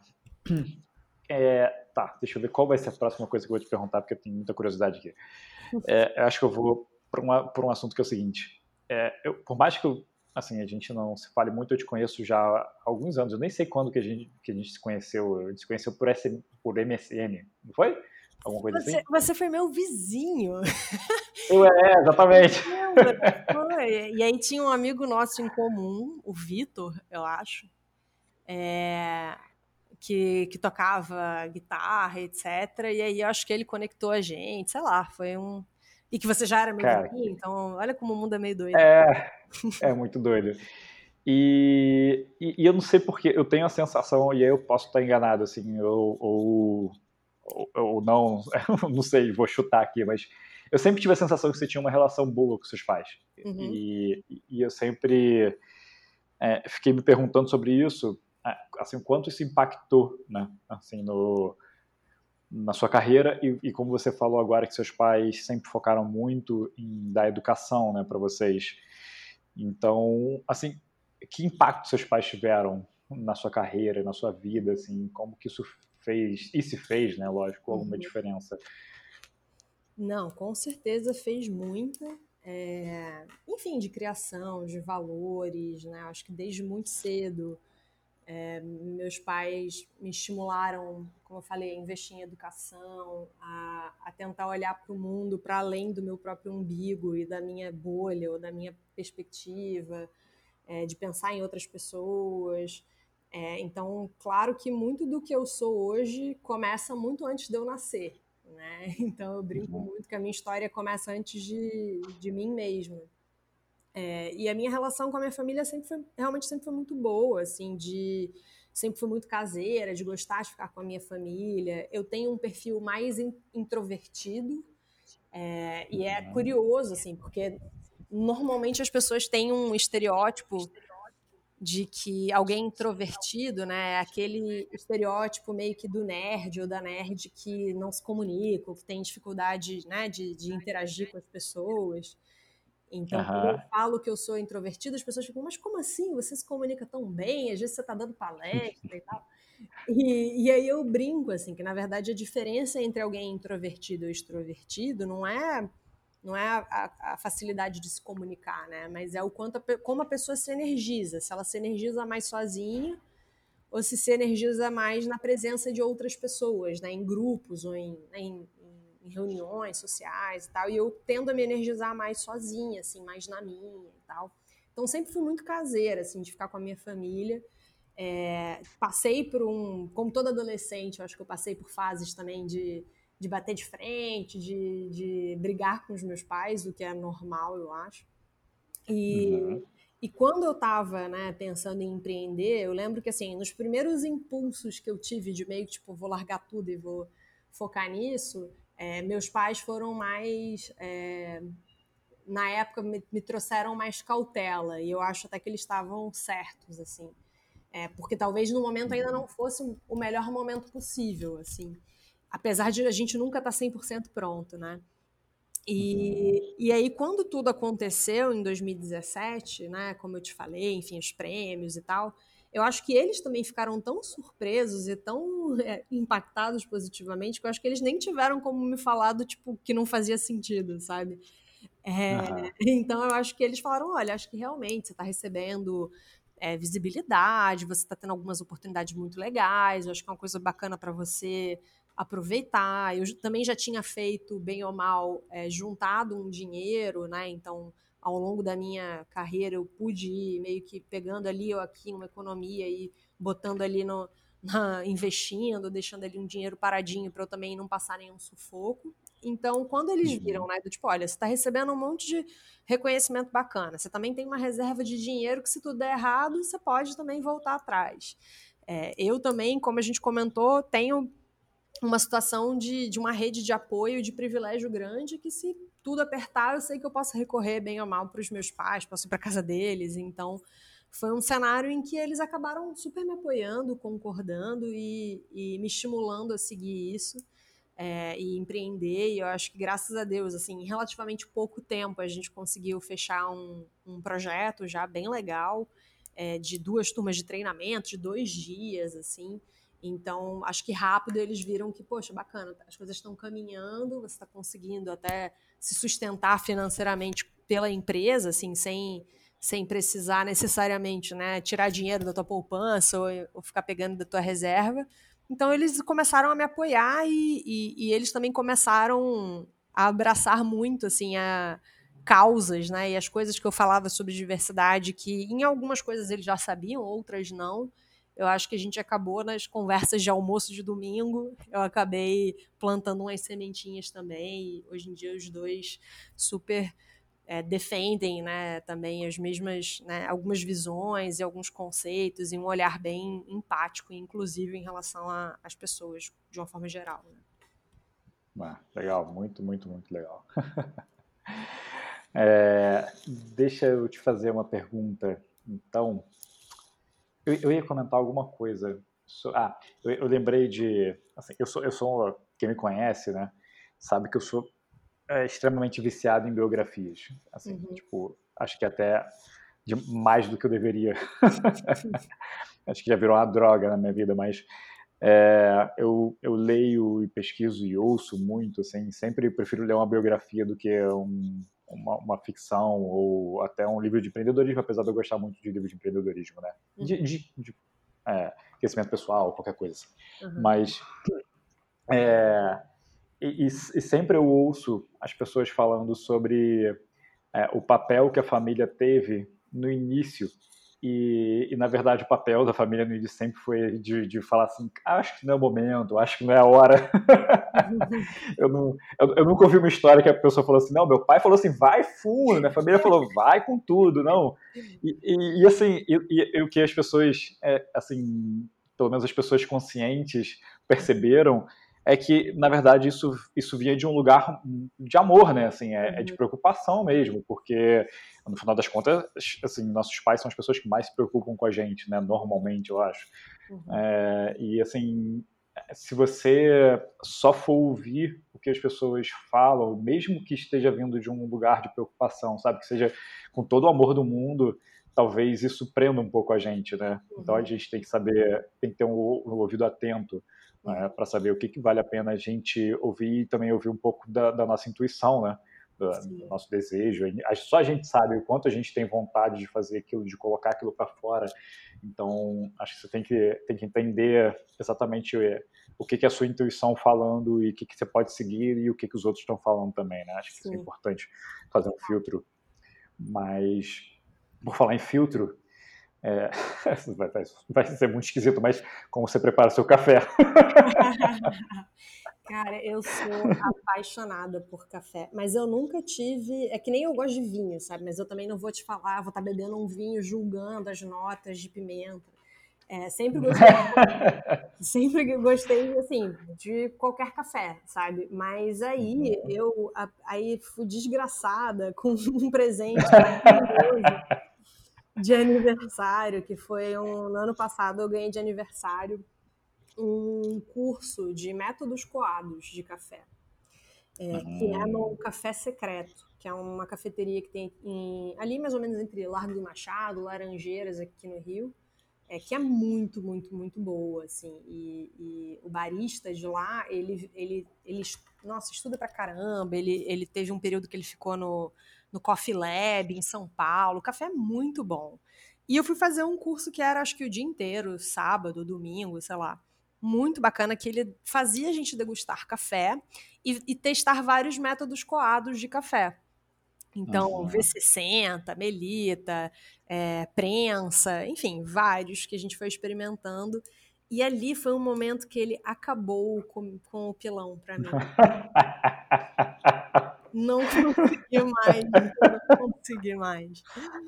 Porque foi muito bizarro, assim, ele, ele começou, ele fez umas degustações de café, e, e aí ele, eu normalmente bebo café com açúcar, ainda não sou uma pessoa tão evoluída assim, espero ser um dia, mas ele pediu pra gente degustar o café sem açúcar, e, e aí teve um dos cafés que ele pediu para a gente degustar, que ele falou assim, gente, me diz o que, que vocês estão sentindo de gosto, mas sem pensar em palavras rebuscadas. Você pode falar assim, ah, tem gosto do bolo da minha avó, sabe? Então tem gosto de, sei uhum. lá. E aí teve um que eu senti um gosto de, de, sei lá, de borracha queimada, sabe? Assim, eu não conseguia pensar em, eu não consegui beber todo o café, o que é muito uhum. raro. E então era o café mais tradicionalzão, assim. Eu falei, gente, que diferença faz, né?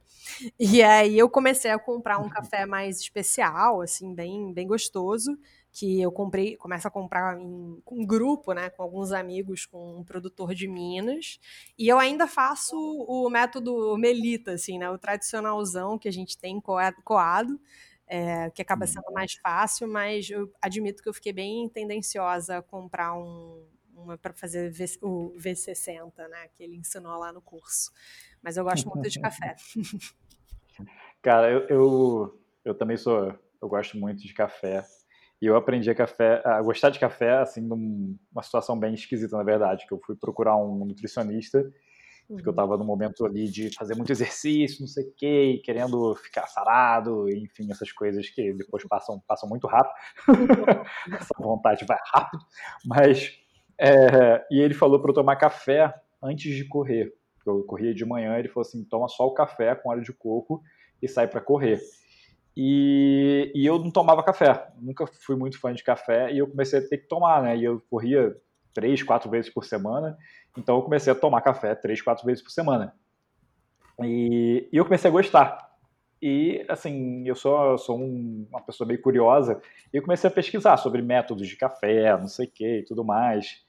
E isso também me desgraçou, assim, eu posso dizer. porque eu comecei a, tentar, a, testar todos os métodos possíveis, assim, sabe? Eu comecei a fazer, ah, vou fazer a, na cafeteira italiana, prensa francesa, vou fazer coado. E aí fui tentando descobrir ali o que, que eu mais gostava, até que eu, enfim, acho que eu deixei isso um pouco para lá, assim, comecei a tomar qualquer tipo de café. Uhum. E alguns meses atrás eu, eu fui a, a agência, né, a minha agência UI, ela apoia o Chapter Rio da Singularity University. Hum, e, e aí a gente, eu, eu fui para um evento, conheci um cara lá chamado Igor, que ele é daqui de Niterói também, uhum. e a gente se conectou muito, assim, e ele voltou comigo, como ele é de Niterói, ele voltou de carona comigo, e a gente veio conversando, ele veio falando, ele, ele fez um curso também de barista, e ele veio me falando tudo, assim, ele foi falando todos os macetes, falou, não, faz isso, faz aquilo, faz aquilo outro, você gosta de café, faz isso. E, cara, acho que uma semana depois eu tinha comprado tudo que ele tinha recomendado. Eu comprei a V60, eu comprei. eu comprei, eu assinei lá o negócio de uma assinatura de café que ele falou que vinham os cafés dos produtores de Minas. E isso acabou com a minha vida um pouco, assim, porque eu, eu fiquei. Hoje em dia eu tô bem chato para tomar café. Assim, eu tomo qualquer café, na verdade, mentira. Uhum. Eu tomo qualquer café, a gente faz café aqui na agência pra caralho, todo mundo é viciado uhum. em café, eu tomo café pra caralho. Mas assim, quando eu faço meu café em casa, eu sinto a diferença e eu fico assim, nossa, como isso é bom. É, não, hoje em dia, assim, ainda mais quando você vai em, é, em, empresa, né, que tem às vezes aqueles cafés que eles fazem em volume muito grande, né, assim, de, sei lá, 10 andares. E aí, uhum. às, vezes, é, às vezes, um café muito, com gosto muito forte, assim, né, meio queimadão, assim. E eu falei, gente, realmente mudou muito minha perspectiva. É, é muito louco, assim, e, e, é ruim, né? Porque a partir do momento que você se acostuma com uma coisa melhor, cara, você é. desacostumar, tipo, aquele seu, seu olhar mudou, né? Já era, tipo, acabou. A barra já subiu, já era, esquece. Pois é. Pois é. Isso é muito ruim, mas é, é muito bom também, porque café é bom demais. E eu tomo sem açúcar. Eu, porque, eu, porque eu comecei a tomar café porque o meu nutricionista falou, então eu tomei sempre sem açúcar. Uhum. É, acho que é, a única vantagem.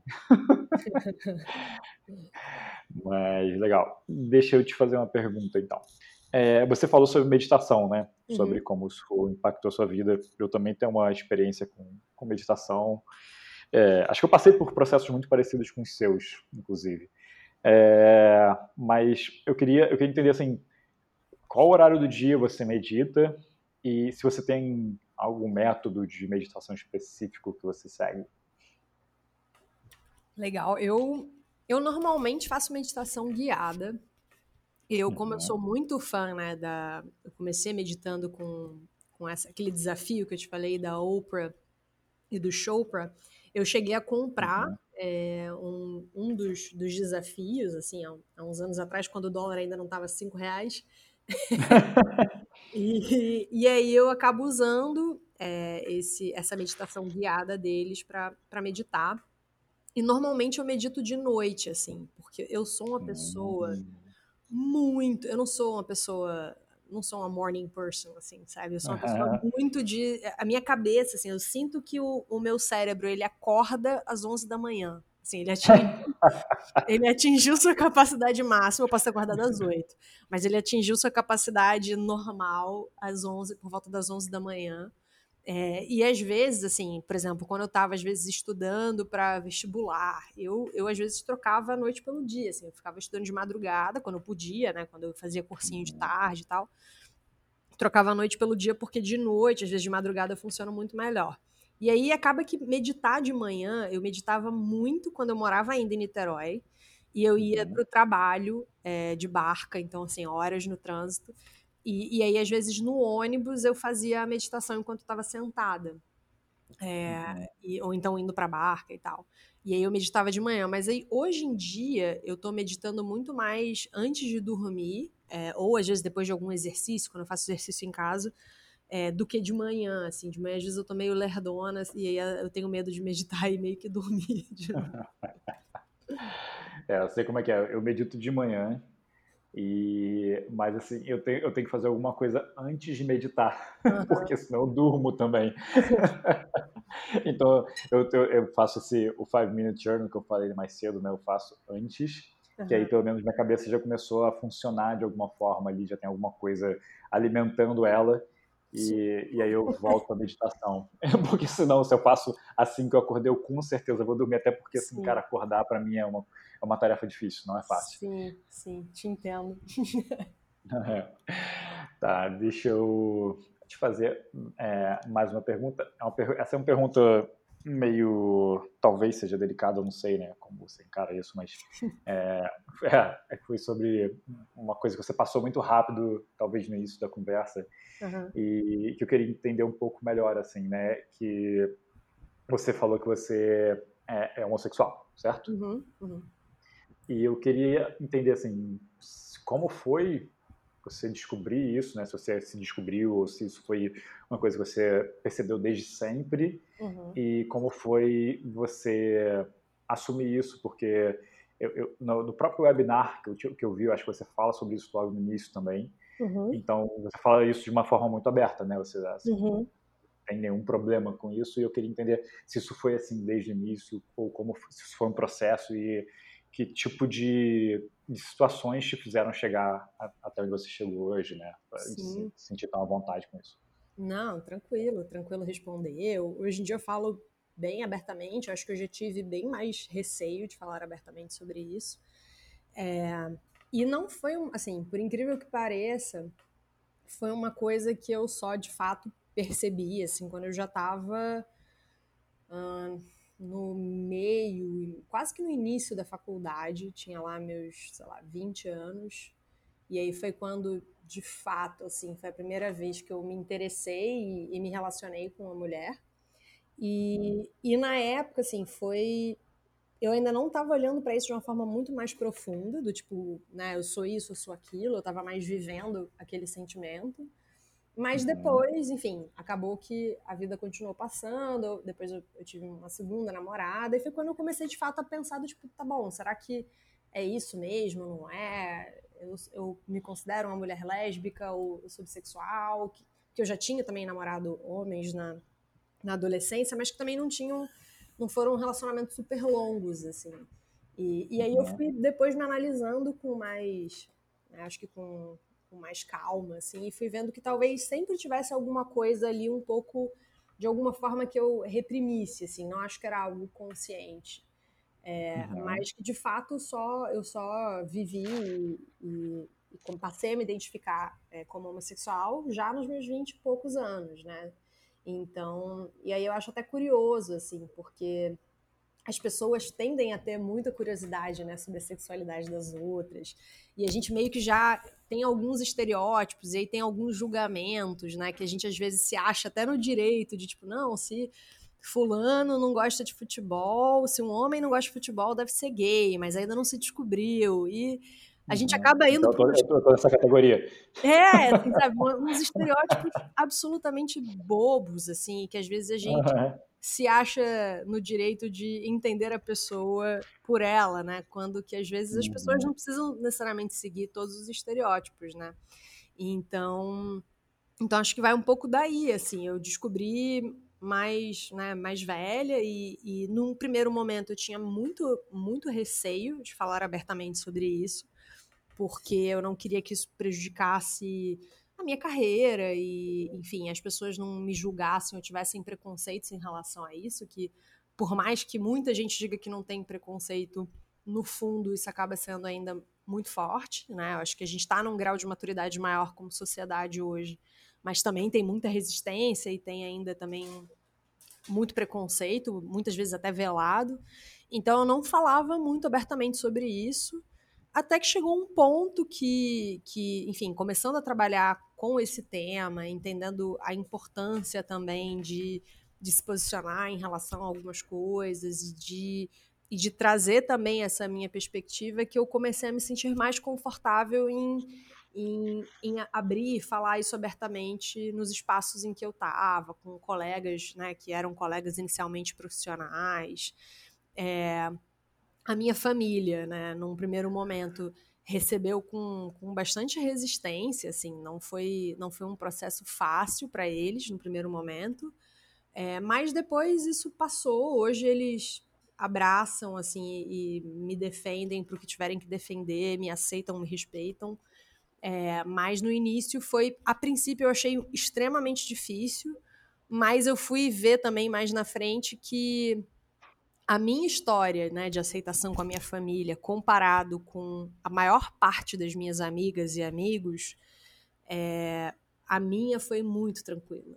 Né? Eu tive, eu tive amigas que foram expulsas de casa, eu tive amigas que a mãe trancou no quarto durante o período de férias de dezembro a fevereiro. Literalmente trancou no quarto Caralho. não deixou sair, assim, só entregava que comida. Isso. Então, assim, tem histórias muito bizarras e que quando eu fui descobrindo e até tendo amigos, né, que também eram gays ou que eram lésbicas e que falavam comigo sobre isso, é, foi quando eu fui descobrindo que a minha história, por mais que tivesse na época parecido um furacão para mim, ela foi uma cosquinha, assim, sabe?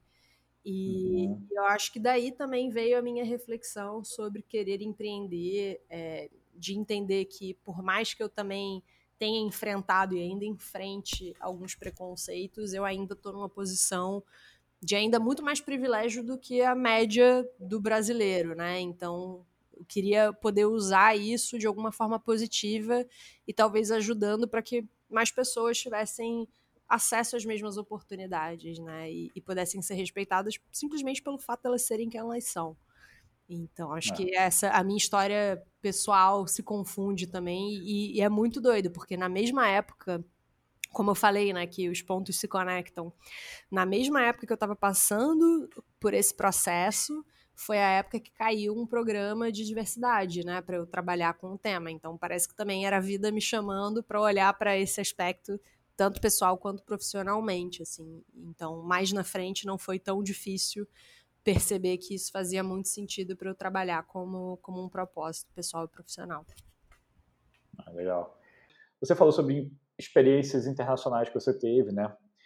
E é, eu queria entender, assim, no geral, quais foram as mais importantes, né? Assim, e, e mas assim, além disso, além das mais importantes, qual foi a mais, assim, que, a, a, que causou um impacto mais positivo na sua vida, sabe? E por que, que ela teve esse impacto? É, a experiência internacional que eu acho que foi a mais importante mesmo foi a que eu comentei, né, da, de ter participado do YLI, do programa do governo americano para empreendedores, porque ela que acho que me fez voltar muito determinada. Acho que foi uma das primeiras assim de programas de desenvolvimento que eu participei e que me fez voltar, acho que muito determinada a tirar algumas coisas do papel, né? Então acho que foi um ponto de virada muito importante para mim. Mas, assim, desde depois que eu passei nesse programa, é, como eu comentei, eu comecei a me inscrever em muitas oportunidades, né? De às vezes de estudo, de participação em eventos, que é uma coisa que a gente não costuma ter visibilidade é, alguns desses editais você consegue ver no, no Prosas, que é um site brasileiro. Tem um outro também chamado Youth Opportunities, né? Oportunidades para a juventude, que vão, que são literalmente, às vezes, oportunidades que você se inscreve para viajar, para participar de um evento com tudo pago. Né? então é maravilhoso assim você poder conhecer gente bacana, é, se desenvolver, aprender coisas novas, ainda por cima as pessoas pagando você para participar do, de um evento, né? Então eu comecei a fazer parte de várias redes. Teve uma outra rede que eu comecei a participar também, chamada United People Global, que também tem o propósito de reunir pessoas que querem né, desenvolver projetos para, de alguma forma, gerar algum, algum bem para a sociedade. Então é uma rede que eu super recomendo que as pessoas também sigam no Instagram e se inscrevam no site para receber as notícias. Teve um curso que eu fiz no ano passado, inclusive, de mais ou menos uns 10 dias em Boston, que foi com tudo pago também, foi pela, pela né, UPG, essa United People Global. Mas o, a outra experiência que foi muito, muito, muito impactante, assim, que eu acho que eu nunca vivi nada parecido na minha vida, foi quando eu me inscrevi para participar do, do annual meeting, né, do encontro anual do Fórum Econômico Mundial em Davos. É, ele, o Fórum Econômico, ele abre algumas vagas nos seus eventos oficiais para jovens do mundo inteiro, né, que fazem parte dessa comunidade que eu comentei, Global Shapers. E, e eu me inscrevi na época, em 2018, né, para 2019, e, e, fui selecionada. Né, eles selecionaram 49 jovens do mundo todo. Eu fui a única brasileira em 2019 que foi para o encontro lá em Davos para representar a juventude, né, digamos assim, do, do mundo. E, e foi muito doido, assim, porque você tá assim andando pelo entre uma palestra e outra e passa por você literalmente o Príncipe William a três metros. É, então você tem ali acesso a de certa forma pessoas e a discussões que você só vê no jornal. É, foi muito doido, assim, é uma experiência que até hoje eu ainda estou digerindo. Eu ainda não absorvi tudo. E isso foi no início de 2019. É, e, e, ao mesmo tempo, em alguns aspectos, me deu muita esperança de ver pessoas é, discutindo tópicos tão relevantes e importantes para a gente, enfim, mudar o mundo de forma positiva. É, em outros, também dá uma angústia, porque você vê literalmente que as, os maiores decisores do mundo que estavam ali naquela, naquele espaço de conferência é, poderiam talvez muito mais rápido se juntar e contribuir para colaborar ou tomar decisões em relação a aquecimento global, uso de plástico e, né, e que muitas vezes essas decisões não acontecem ou não na proporção que deveriam nos tempos de hoje, uhum. né? Então tem um pouco disso, assim, um mix de esperança, mas também de frustração, é, de você estar tá ali num espaço que é incrível, mas também é super com assim, com baixíssima representatividade, assim, poucas mulheres, poucas pessoas de perfis diversos. Então foi muita coisa aconteceu e foi um participar desse evento foi uma coisa muito única, assim, eu não sei se se eu vou ainda ter chance de viver momentos tão tão surreais assim, espero que sim, mas pelo menos até agora, acho que foi um dos momentos mais surreais que eu já vivi na vida. Maior. É... Tá, então vou aproveitar aqui para perguntar para você, assim, se você puder falar de forma rápida o que é a Blend Edu. Explica para a galera. A Blend Edu é uma startup né, de impacto social que desenvolve treinamentos, né, experiências educacionais para falar sobre a importância da diversidade e inclusão. Hoje o nosso foco é em empresas, né, então foi um, uma decisão estratégica que a gente tomou num primeiro momento, que a gente não pode abraçar o mundo. É, espero que no médio e longo prazo a gente também consiga trabalhar esse assunto em escolas, né? falar de bullying, falar de empatia, de respeito.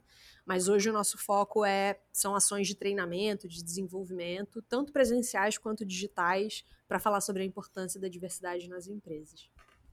Legal. É... Bom, fala para a galera só para né, se o pessoal ficar interessado, qual, onde elas podem encontrar vocês, para se elas querem saber mais, enfim.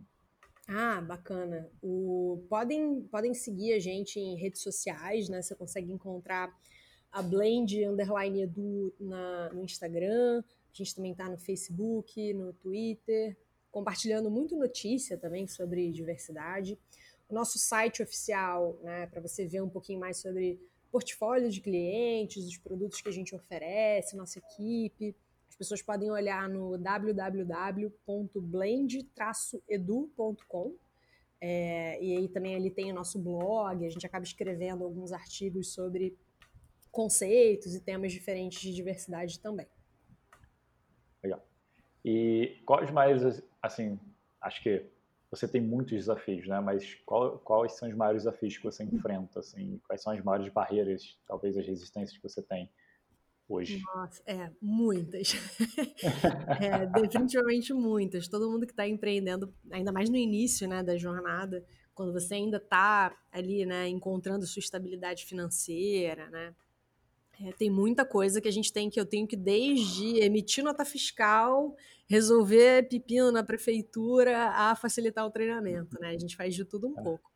Mas eu acho que um, um dos maiores desafios hoje é, para mim, assim, até pessoalmente também, é pensar em, em recrutamento e seleção, assim, como, como, pensa, como atrair né, pessoas talentosas, com potencial e, e, que às vezes já tenham até uma bagagem profissional é, interessante, porque como a gente ainda é uma startup, está tá no início e bem ou mal, é, a gente ainda está né, galgando aí uma estabilidade financeira de mais longo prazo, né, por mais que hoje a gente já tenha um, um patamar de receita bacana, é, isso acaba sendo às vezes um obstáculo de atrair às vezes algumas pessoas que são de perfil mais sênior, então, acho que hoje uhum. essa composição de equipe, né, e, e, obviamente a composição, entendendo também a gestão, o impacto financeiro, né, gestão financeira barra né, é, a parte de, de, despesa de pessoas né, e, e, recrutamento de pessoas, eu acho que é um ponto que hoje eu tenho olhado como um desafio grande, assim, que a gente está querendo cada vez mais crescer, né, ter pessoas mais especialistas para tocar algumas frentes, né, não só sei lá, marketing, a parte também de tecnologia, enfim, comercial. Então, fazer essa composição da equipe, e obviamente com esse trade-off de, de financeiro, acho que tem sido um dos meus maiores desafios hoje. É, acho que essa, essa, esse, eu sou empreendedor também, né? E esse é um dos maiores desafios, porque eu acho que a perspectiva que as pessoas têm quando você conversa com alguém, quando você chama alguém para trabalhar, para entrar no time, é, especialmente se você atende clientes grandes e vocês estão estão falando com marcas muito uhum. relevantes, né? É, e as pessoas têm uma perspectiva muito diferente da realidade, né? No final das uhum. contas. Sim. Eu acho que esse, esse, realmente é um desafio, assim, cara, porque é, no final das contas os boletos chegam e eles são diversos e eles são grandes e é muito difícil você equilibrar tudo. É difícil, é muito difícil e, e também é muito difícil, assim, é, diferente talvez de algumas empresas, né, muito grandes ou muito, enfim, com muita estrutura, é, não tem um, um, uma descrição de, de, do cargo, né, extremamente estrita em que você só vai fazer aquilo, né? Quando a gente está no início, ainda tem muito aquela coisa tipo, caramba, vão surgir uns pepinos que a gente vai ter que né, ter ali flexibilidade para aprender a fazer. Né? Eu, eu, não sabia como resolver um monte de problema contábil e tributário e fui aprendendo ao longo do caminho, né? fuxicando e descobrindo, conversando com pessoas.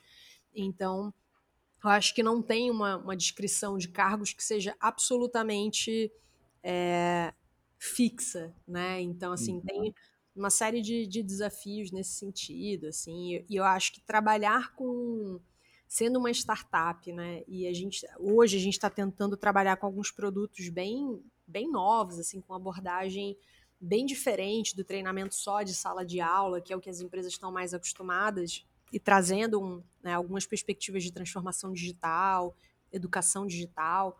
É, quando a gente chega para reinventar a forma que as pessoas fazem as coisas, sempre é difícil você encontrar os primeiros loucos que apostam na ideia junto com você, né? O, os, early, os, early, adopters, né? Como a gente chama. Então, eu acho que eu também estou nesse momento de que, por mais que a gente faça muito treinamento ainda com, né, com esse molde presencial, a gente tem algumas experiências que são bem diferentes e a gente está investindo muito numa ideia de uma, uma plataforma colaborativa e virtual, que aí a gente tem, tá agora cultivando algumas relações e algumas parcerias para atrair esses primeiros, esses early adopters aí que vão investir na ideia junto com a gente, mas que não é fácil conseguir esses primeiros. Com certeza, depois que você já tem, sei lá, 20 pessoas fazendo parte daquilo, é muito mais fácil para os outros chegarem também. É, mas os uhum. early adopters são os principais desafios também, né? Então, acho que esse é um outro ponto que, que tem tirado o meu sono. É, é, acho que, acho que fica, fica aí uma, uma lição para a galera que acha que ser CEO é uma coisa super é, chique e bacana e que na verdade não. na verdade, você tem que fazer de tudo e tem que. É, é, é, isso mesmo, tem que aprender de tudo, aprender a sair da zona de conforto e, e lidar com situações que você nem imaginava, né? É, não é tão legal. Talvez ser CEO de uma empresa gigante não sei se tem diferença, na verdade. Eu nunca fui. mas se você consegue ter um, uma definição mais clara, mas assim, cara, para quem está começando, é, é, é, loucura. É a única coisa que eu posso falar.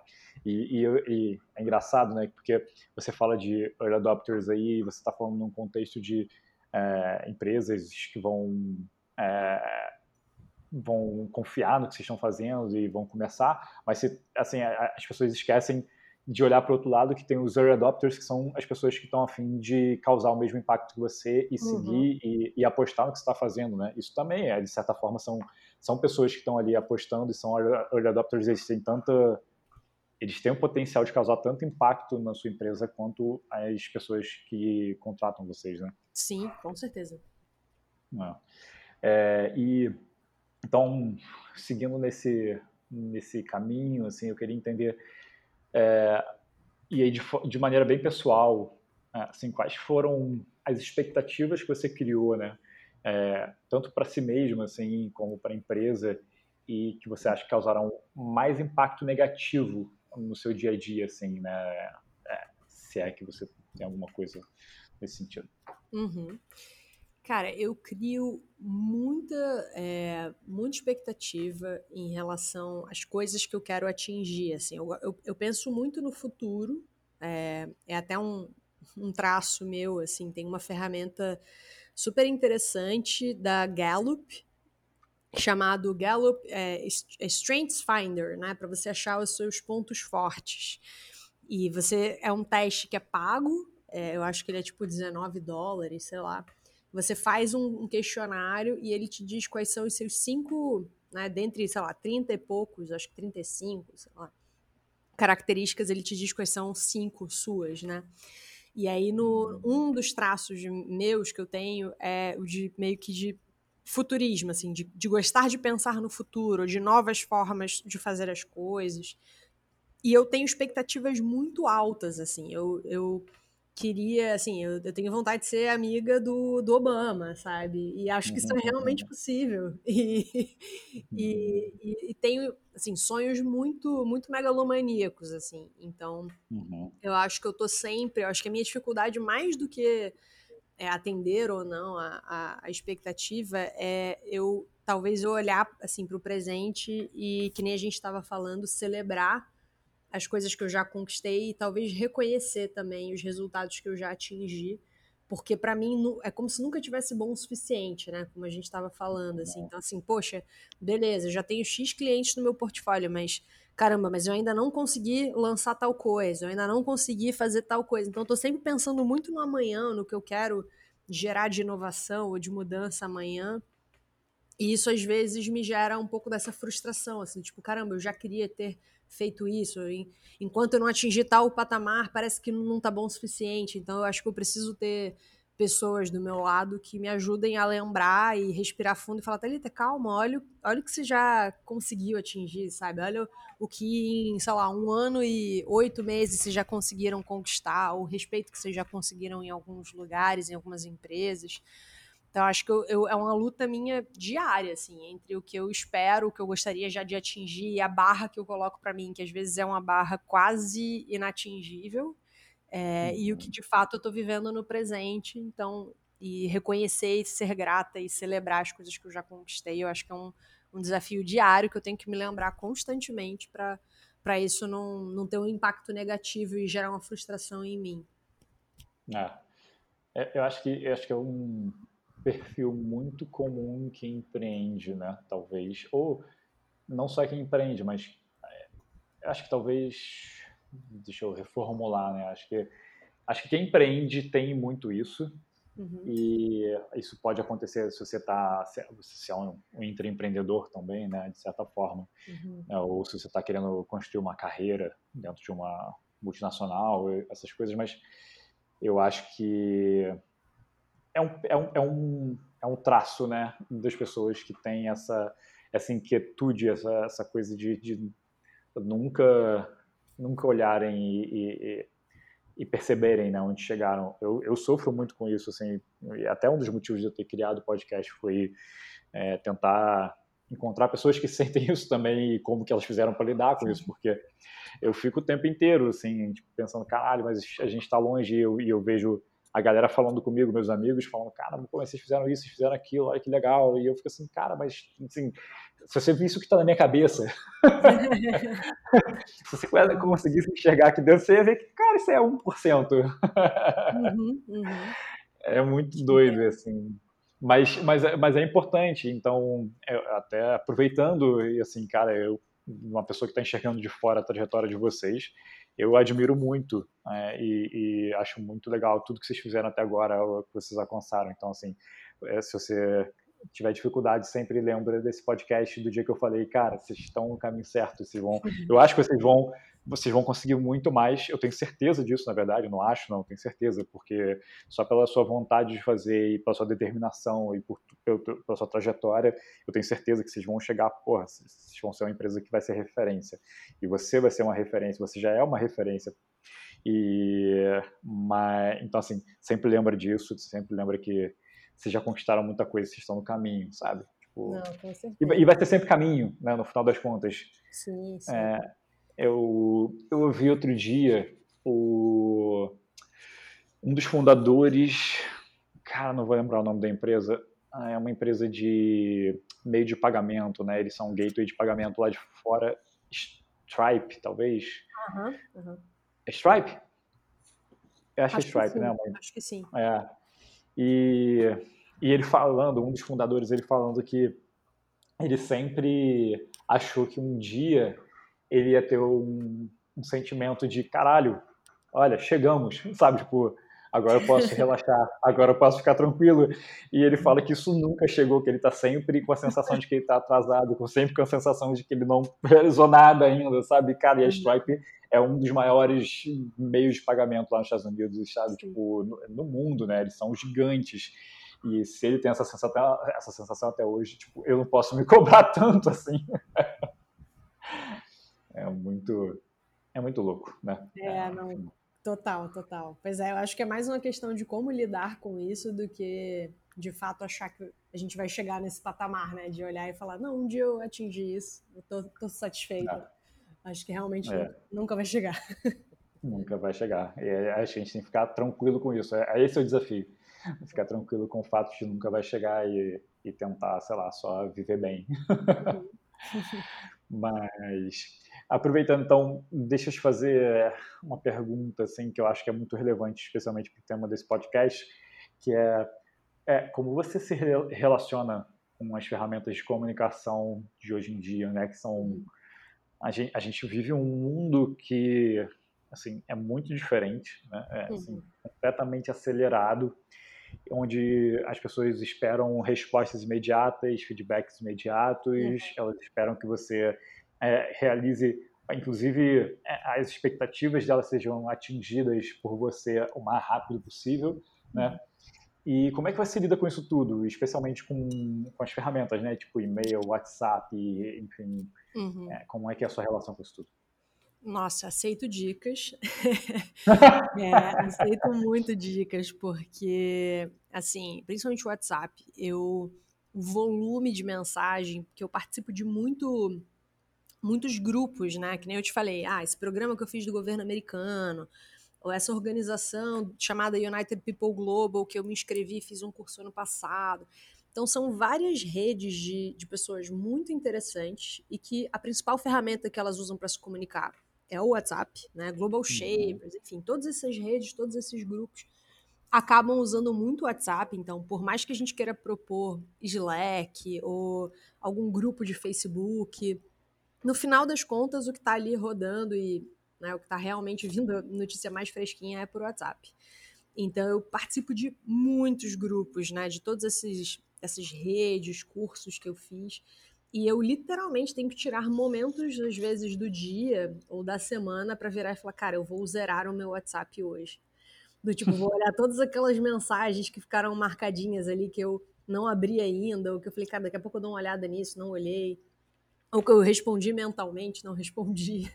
É, é, em relação a e-mail, normalmente ainda é a ferramenta que eu mais me comunico, principalmente com o cliente, né? Então, o que eu acabo fazendo, eu tenho várias tags e, e marcadores, né? Do, eu uso muito Gmail, então eu vou às vezes criando várias caixinhas ali, vou tentando organizar. É, hoje em dia, né? O Gmail tem aquela funcionalidade maravilhosa que você tem, que ele bota assim, enviado há três dias, você quer acompanhar, ou recebido há três uhum. dias, você quer responder, né? Ele meio que te lembra, às vezes, de algumas mensagens que você não, de alguma forma né, pensou, deveria, poderia ter respondido. Então, assim, é, eu nem não consegui ainda fugir ou encontrar uma ferramenta alternativa para esse volume de mensagens ou de e-mails, mas o que eu tenho feito muito, assim, é eu coloco ou num, num, numa tabelinha né, de Google Sheets, é, ou até mesmo num Trello, é, de meio que anotar ali várias atividades, né, do que, que quais são ações que eu quero fazer, o que são importantes para eu fazer é, naquela semana, nas, nos próximos 15 dias. É, e eu tenho feito, por exemplo, com a própria equipe da Blend, eu tenho, a gente faz como se fossem, às vezes, reuniões, né, o, o que a gente chama de sprint semanal, da gente olhar beleza, o que a gente tem de atividade para fazer e o que é mais urgente nessa semana, né? Então a gente meio que vai alinhando as expectativas e eu criei esse hábito de, tipo, tudo que às vezes eu tenho que fazer, que eu não posso esquecer, mesmo que seja assim, responder o e-mail tal ou responder tal mensagem no WhatsApp, eu criar ali um card no Trello ou criar um, uma, uma linhazinha né, no Google Sheets para eu não esquecer e perder, tirar isso do meu radar, né? E, e teve uma outra dica que eu recebi num, num.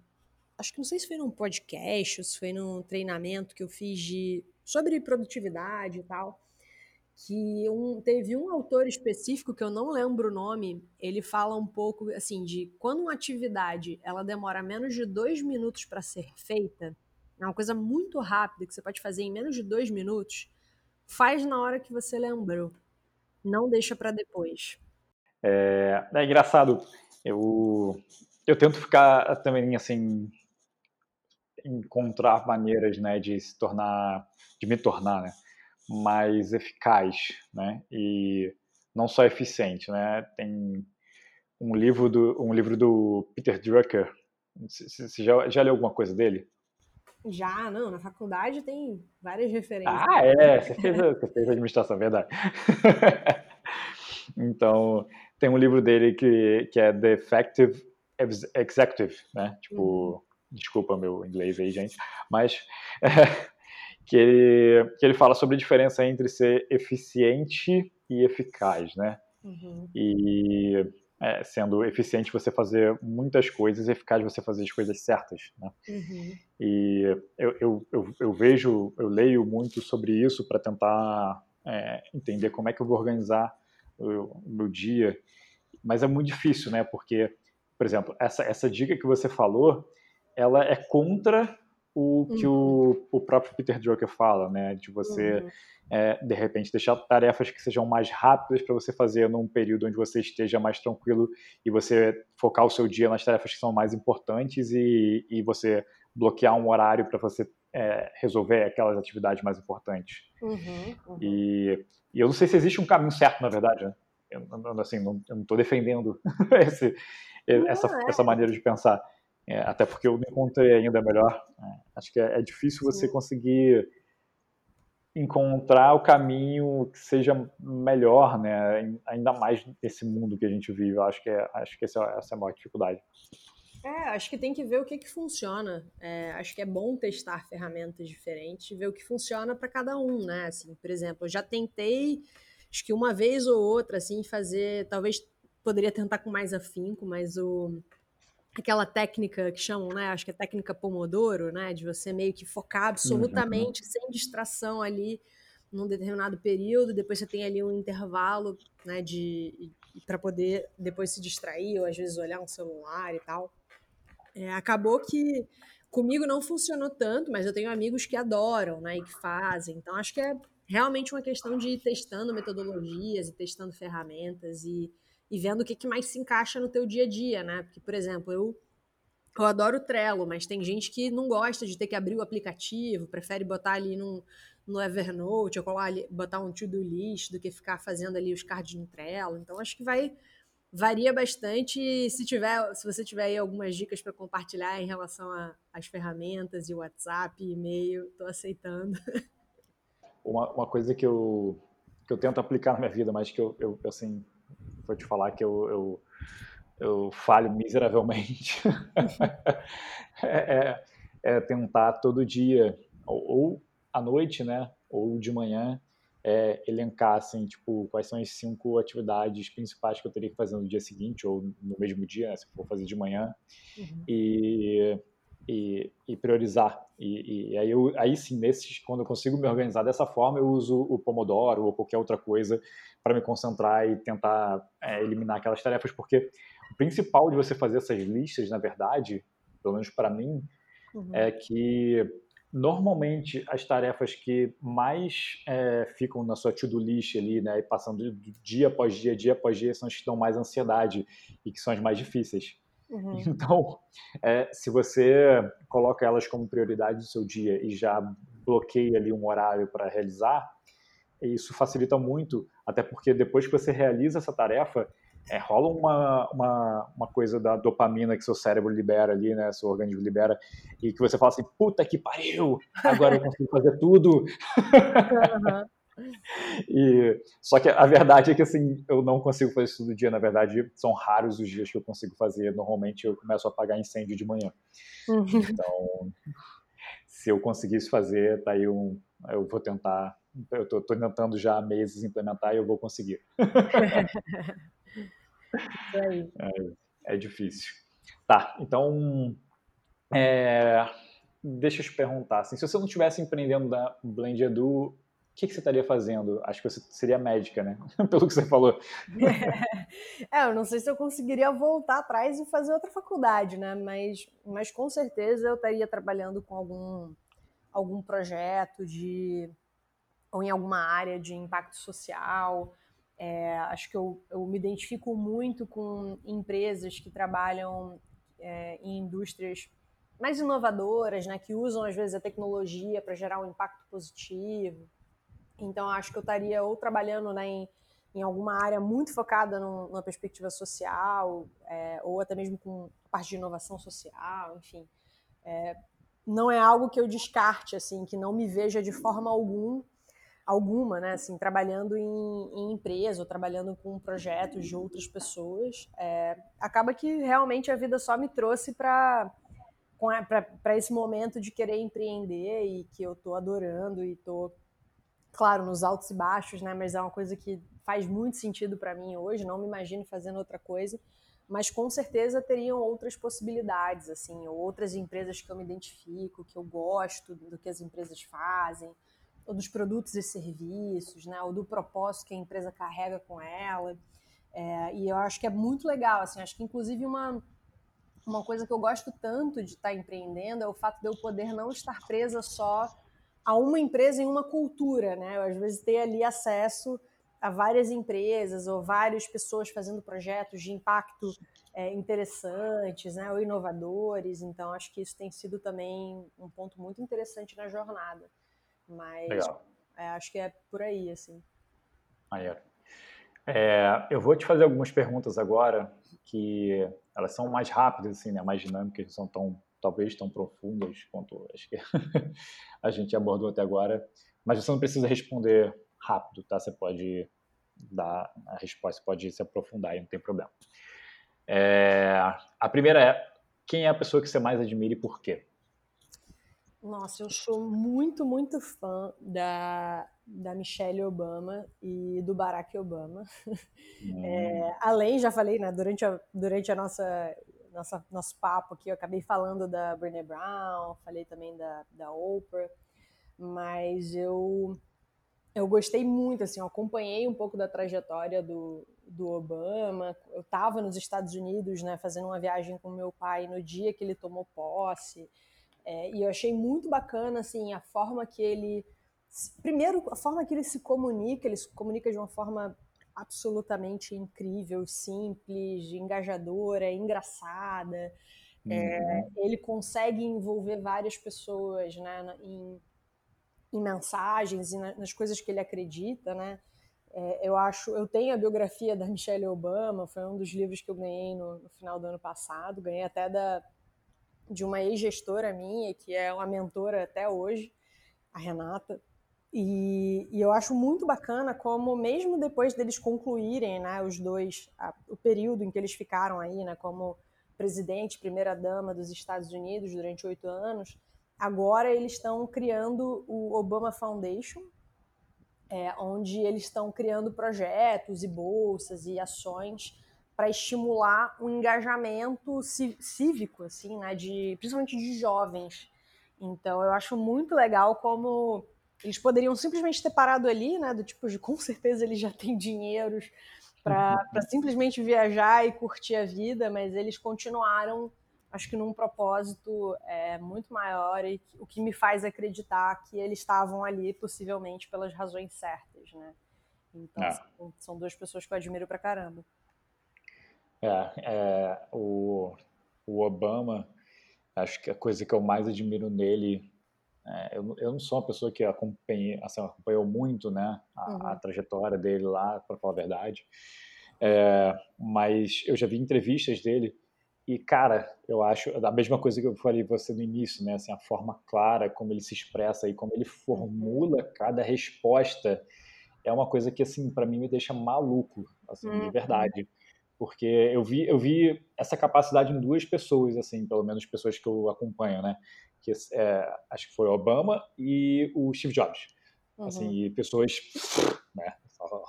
Claro. Não tem nem o que falar dos dois, né? E, e eu acho engraçado que é, ambos têm uma maneira de, de responder que é o seguinte: a pessoa faz a pergunta, eles refletem durante, sei lá, acho que 5 a 10 segundos ali, e começam a, a falar e assim, você fala, cara, ele já não sabe mais o que ele está falando.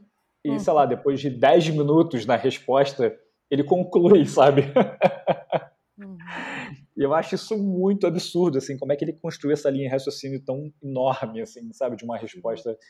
Uh, acho isso impressionante, assim, é, é demais realmente nesse sentido. Não, e, e as pausas, né? Assim, o Obama uhum. ele tem as pausas que ele faz, então assim é, é muito incrível, muito incrível.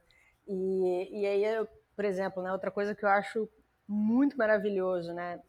No caso, até falando da Oprah, que é outra pessoa que eu admiro muito, é, cara, a capacidade que a Oprah tem de se conectar com as pessoas enquanto ela está conversando é surreal, sabe? E, é.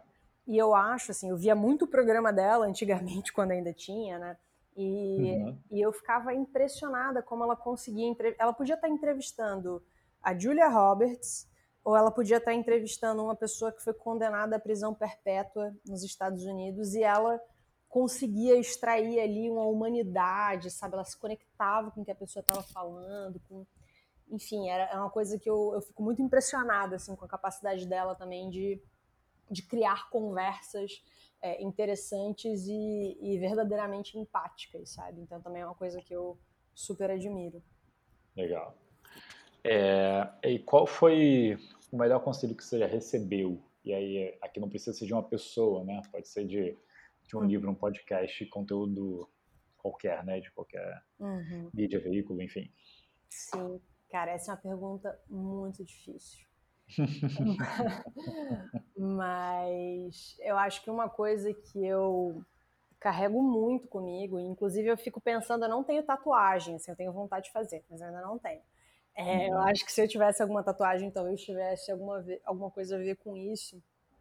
É que teve um filme que eu estava assistindo, que nem é lá um filme tão absurdamente incrível, mas é, acho que é o, o Carol, que, que concorreu ao, ao Oscar em 2015, eu acho.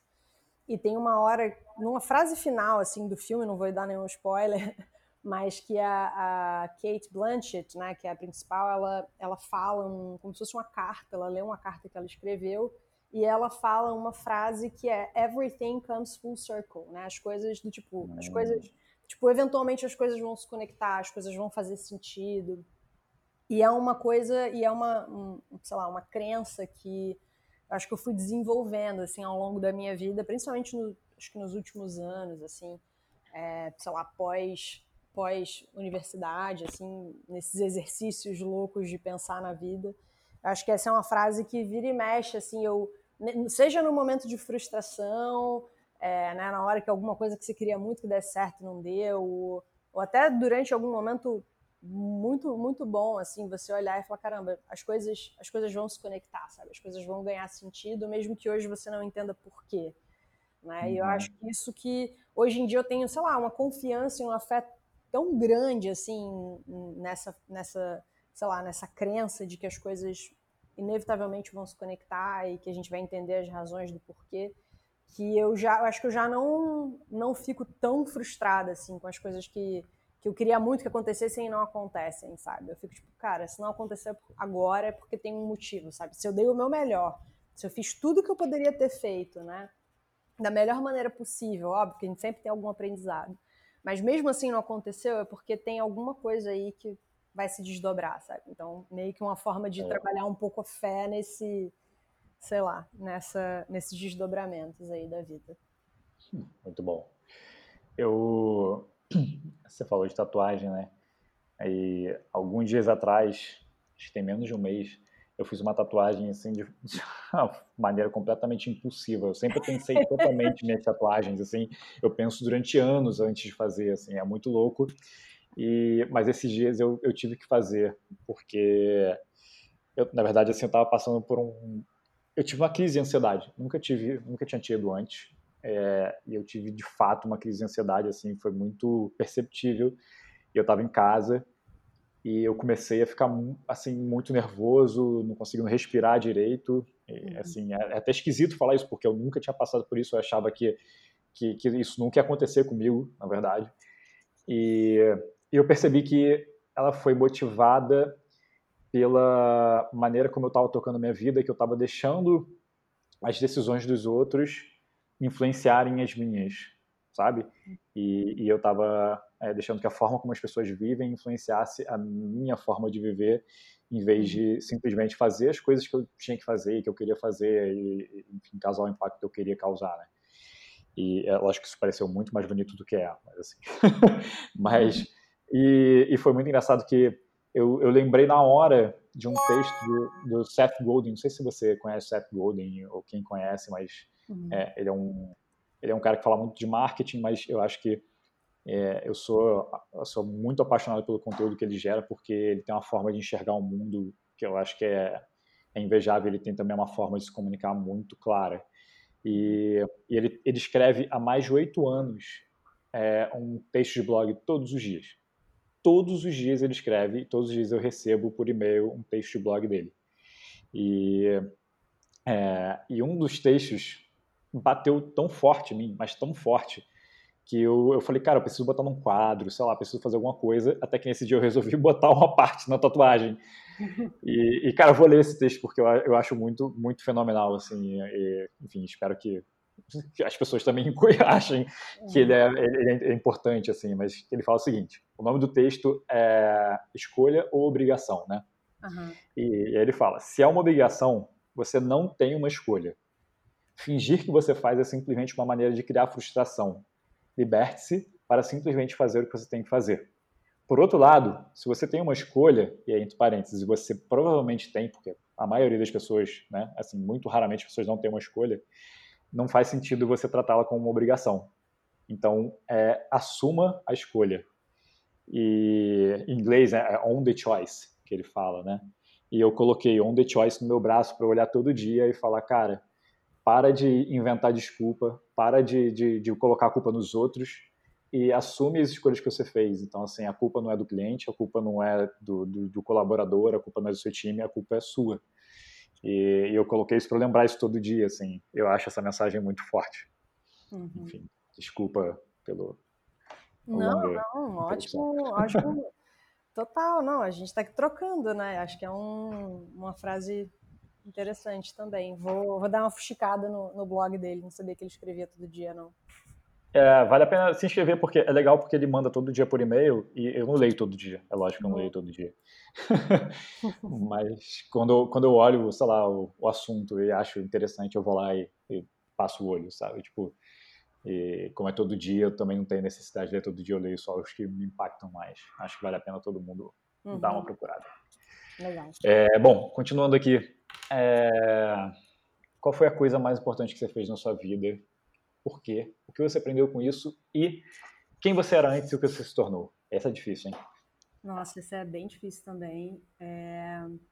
Acho que a coisa, assim, acho que o mais importante, assim, a coisa mais importante, talvez também mais difícil, é... primeiro acho que foi é me enxergar mesmo com a minha identidade, né? Porque eu, como eu comentei contigo, né, que eu resolvi realmente, falei, caramba, e meio que me assumir, digamos assim, é, para o mundo, eu acho que foi uma coisa que diz respeito de quem eu sou e que me trouxe muito mais leveza é, depois que isso aconteceu. É, não é nada muito tangível, é uma coisa muito mais pessoal, mas que para mim fez toda a diferença na forma que eu sei lá, encaro o mundo, na forma que eu recebo, respeito as outras pessoas e a identidade e, as escolhas que elas fazem. É, então, acho que foi a coisa, sei lá, mais importante que eu fiz, assim, eu acho que acolher e aceitar eu mesma quem eu sou e acho que esse foi um passo importante para que eu pudesse também eventualmente depois ser bem acolhida por outras pessoas também, né? Não que precise ser um, um, um pré-requisito, mas eu acho que é um, um fato importante aí da, da trajetória que, que mudou muita coisa na minha vida e que depois até se desdobrou em outras coisas que eu nem iria imaginar, né? Como a própria a própria Blend Edu como um projeto de vida é, acabou se desdobrando a partir do momento que eu acolhi, aceitei isso e também entendi o meu papel de talvez multiplicar isso para mais pessoas. Legal. É, eu vou pular algumas perguntas aqui que acho que a gente já está mais de duas horas aqui online. eu quero respeitar o seu tempo também.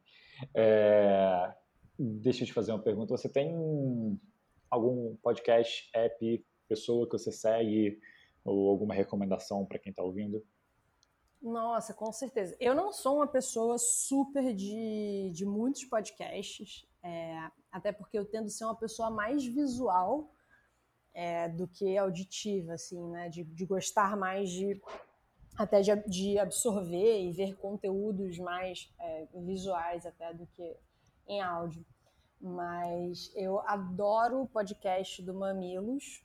É, eu acho que já hum, muita gente conhece, né? E, e, acho que já, já é uma dica até meio batida, mas eu acho que tem muitos assuntos absolutamente incríveis em que normalmente, né, assim, a curadoria é ótima, as pessoas que participam são muito legais, é, eles abordam temas polêmicos com mais de uma perspectiva, né? Então não é necessariamente um olhar só, enfim, para uma resposta possível, mas eles falam com vários especialistas e a, apresentam várias perspectivas para um determinado problema.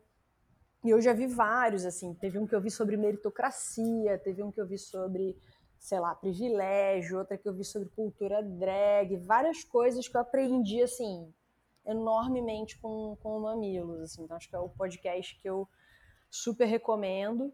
É, outra dica bem legal é, é o hoje tem pouco tempo que a Aerolito a Aerolito é a, uma, uma escola de futurismo, digamos assim, que o Tiago Matos, que é um brasileiro futurista, né, assim, que, que estudou na, na Singularity, foi um dos primeiros brasileiros que chegou a fazer a formação lá. E aqui no Brasil ele fundou né, a, a Perestroika, algumas escolas né, de educação corporativa e tal. Ele hoje em dia ele está tocando, ele está na liderança da Aerolito, que é essa empresa, né, o braço responsável pela parte de estudos sobre, né, sobre futurismo e tal. E eles acabaram de lançar uma trilha aberta chamada Open Aerolito. É, uhum. e, e, nessa trilha, né, eles têm vários vídeos, assim, como se fosse meio que um curso com vários conteúdos é, muito interessantes sobre tendências, sobre né, para onde a gente está vendo meio que o mundo caminhar, quais são algumas linhas né, de futurismo, né? algumas teorias de diferentes escolas sobre futurismo. Então é uma dica também bem legal que vira e mexe. Eu já vi alguns vídeos, ainda estou fazendo aos pouquinhos a trilha, mas é muito interessante para a gente absorver um pouco sobre é, futuro, né? E entender um pouco sobre o que, que a gente está vivendo hoje. E por fim, assim, Instagram, né, rede social, uma pessoa que eu gosto muito de seguir. Toda, sério, vários, vários dias eu olho e fico pensando, refletindo horas sobre a frase que normalmente ele publica no Twitter e aí ele bota um print do tweet dele no Instagram também. É o Adam Grant, é, que é um, um autor, né, também americano, se não me engano ele é acho que ele é psicólogo, né? Eu acho que ele dá aula em Stanford. Ele escreveu alguns livros, né? Ele escreveu Originals, É, ele escreveu com a Sheryl Sandberg, né? Option B, opção B, eu acho, no Brasil. Ele escreveu Givers and Takers, né? É, não sei se, acho que aqui no Brasil é dar e receber.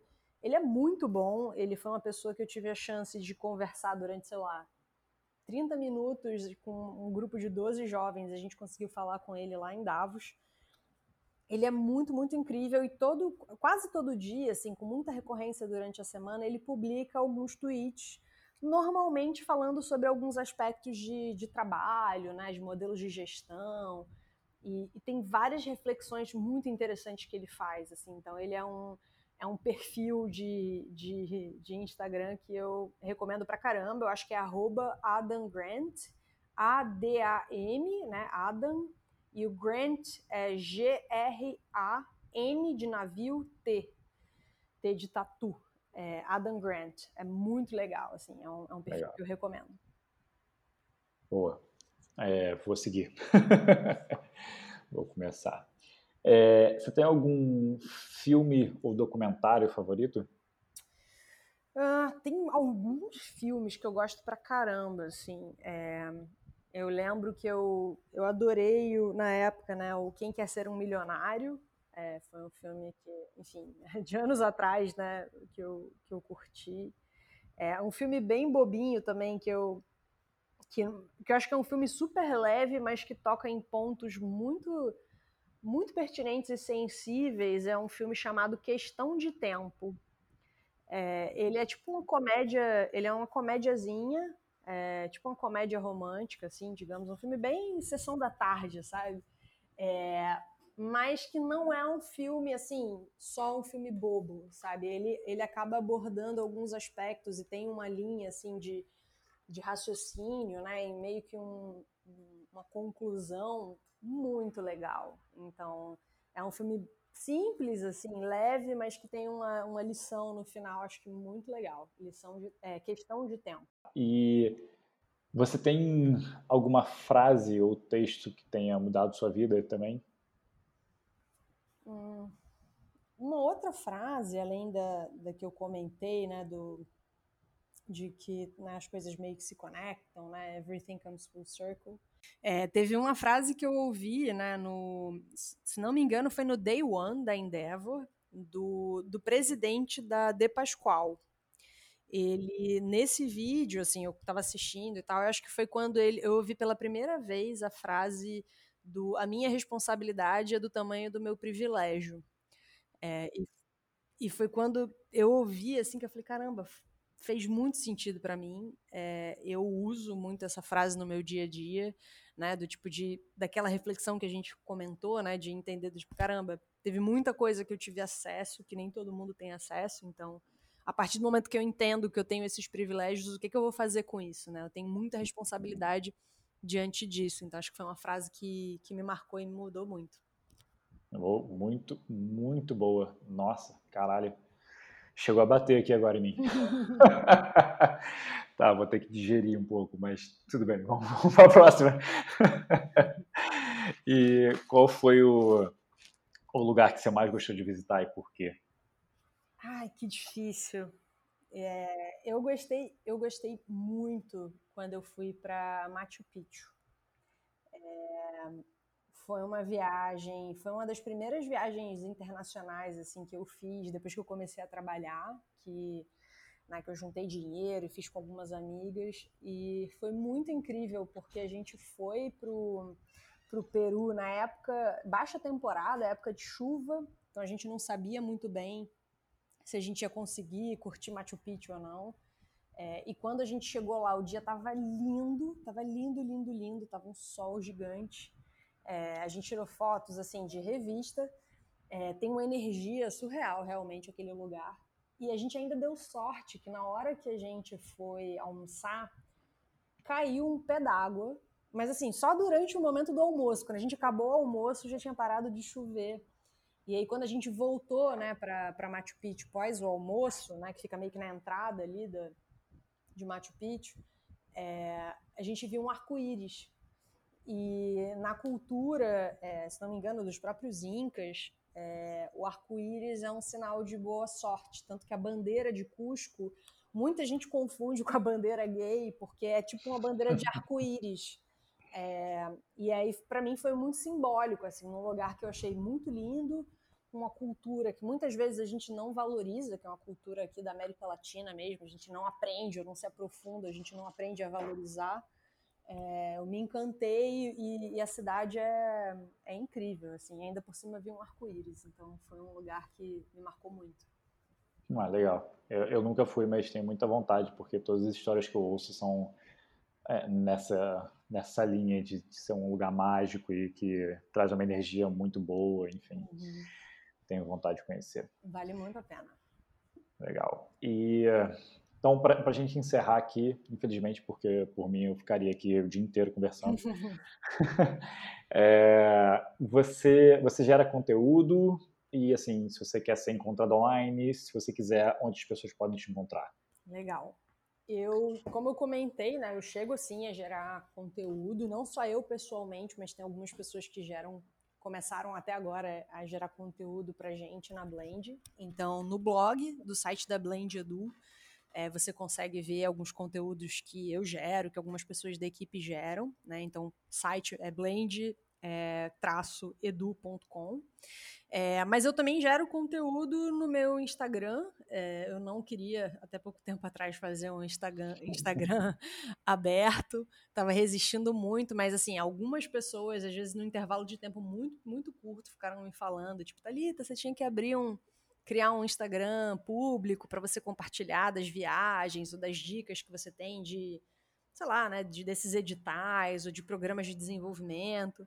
Então, vocês conseguem me achar também no, no Instagram, no arroba Thalita, né, com TH, T-H-L-T-A.Gelensky, que é meu sobrenome. É difícil de achar, mas se você só escrever ponto .ge, eu acho que só eu apareço. então é G-E-L-E-N-S-K-E. É, eu, eu, publico muita coisa também no, no LinkedIn, então acaba, né, muita coisa de perfil profissional, publico lá. E, e no Facebook também, né, Thalita Gelensky, é, você consegue me achar. Então são os lugares que eu tenho gerado conteúdo, além do, do blog da, da revista HSM, é, que eu tenho também escrito, tenho é, feito uma, uma coluna mensal, mais com foco em diversidade, mas pelo, meu, pelo meu Instagram dá para você acessar o, o, link do, do blog. Boa. É, bom, assim, quem estiver ouvindo aí, cara, procurem sobre a Talita, procurem sobre a Blend Edu.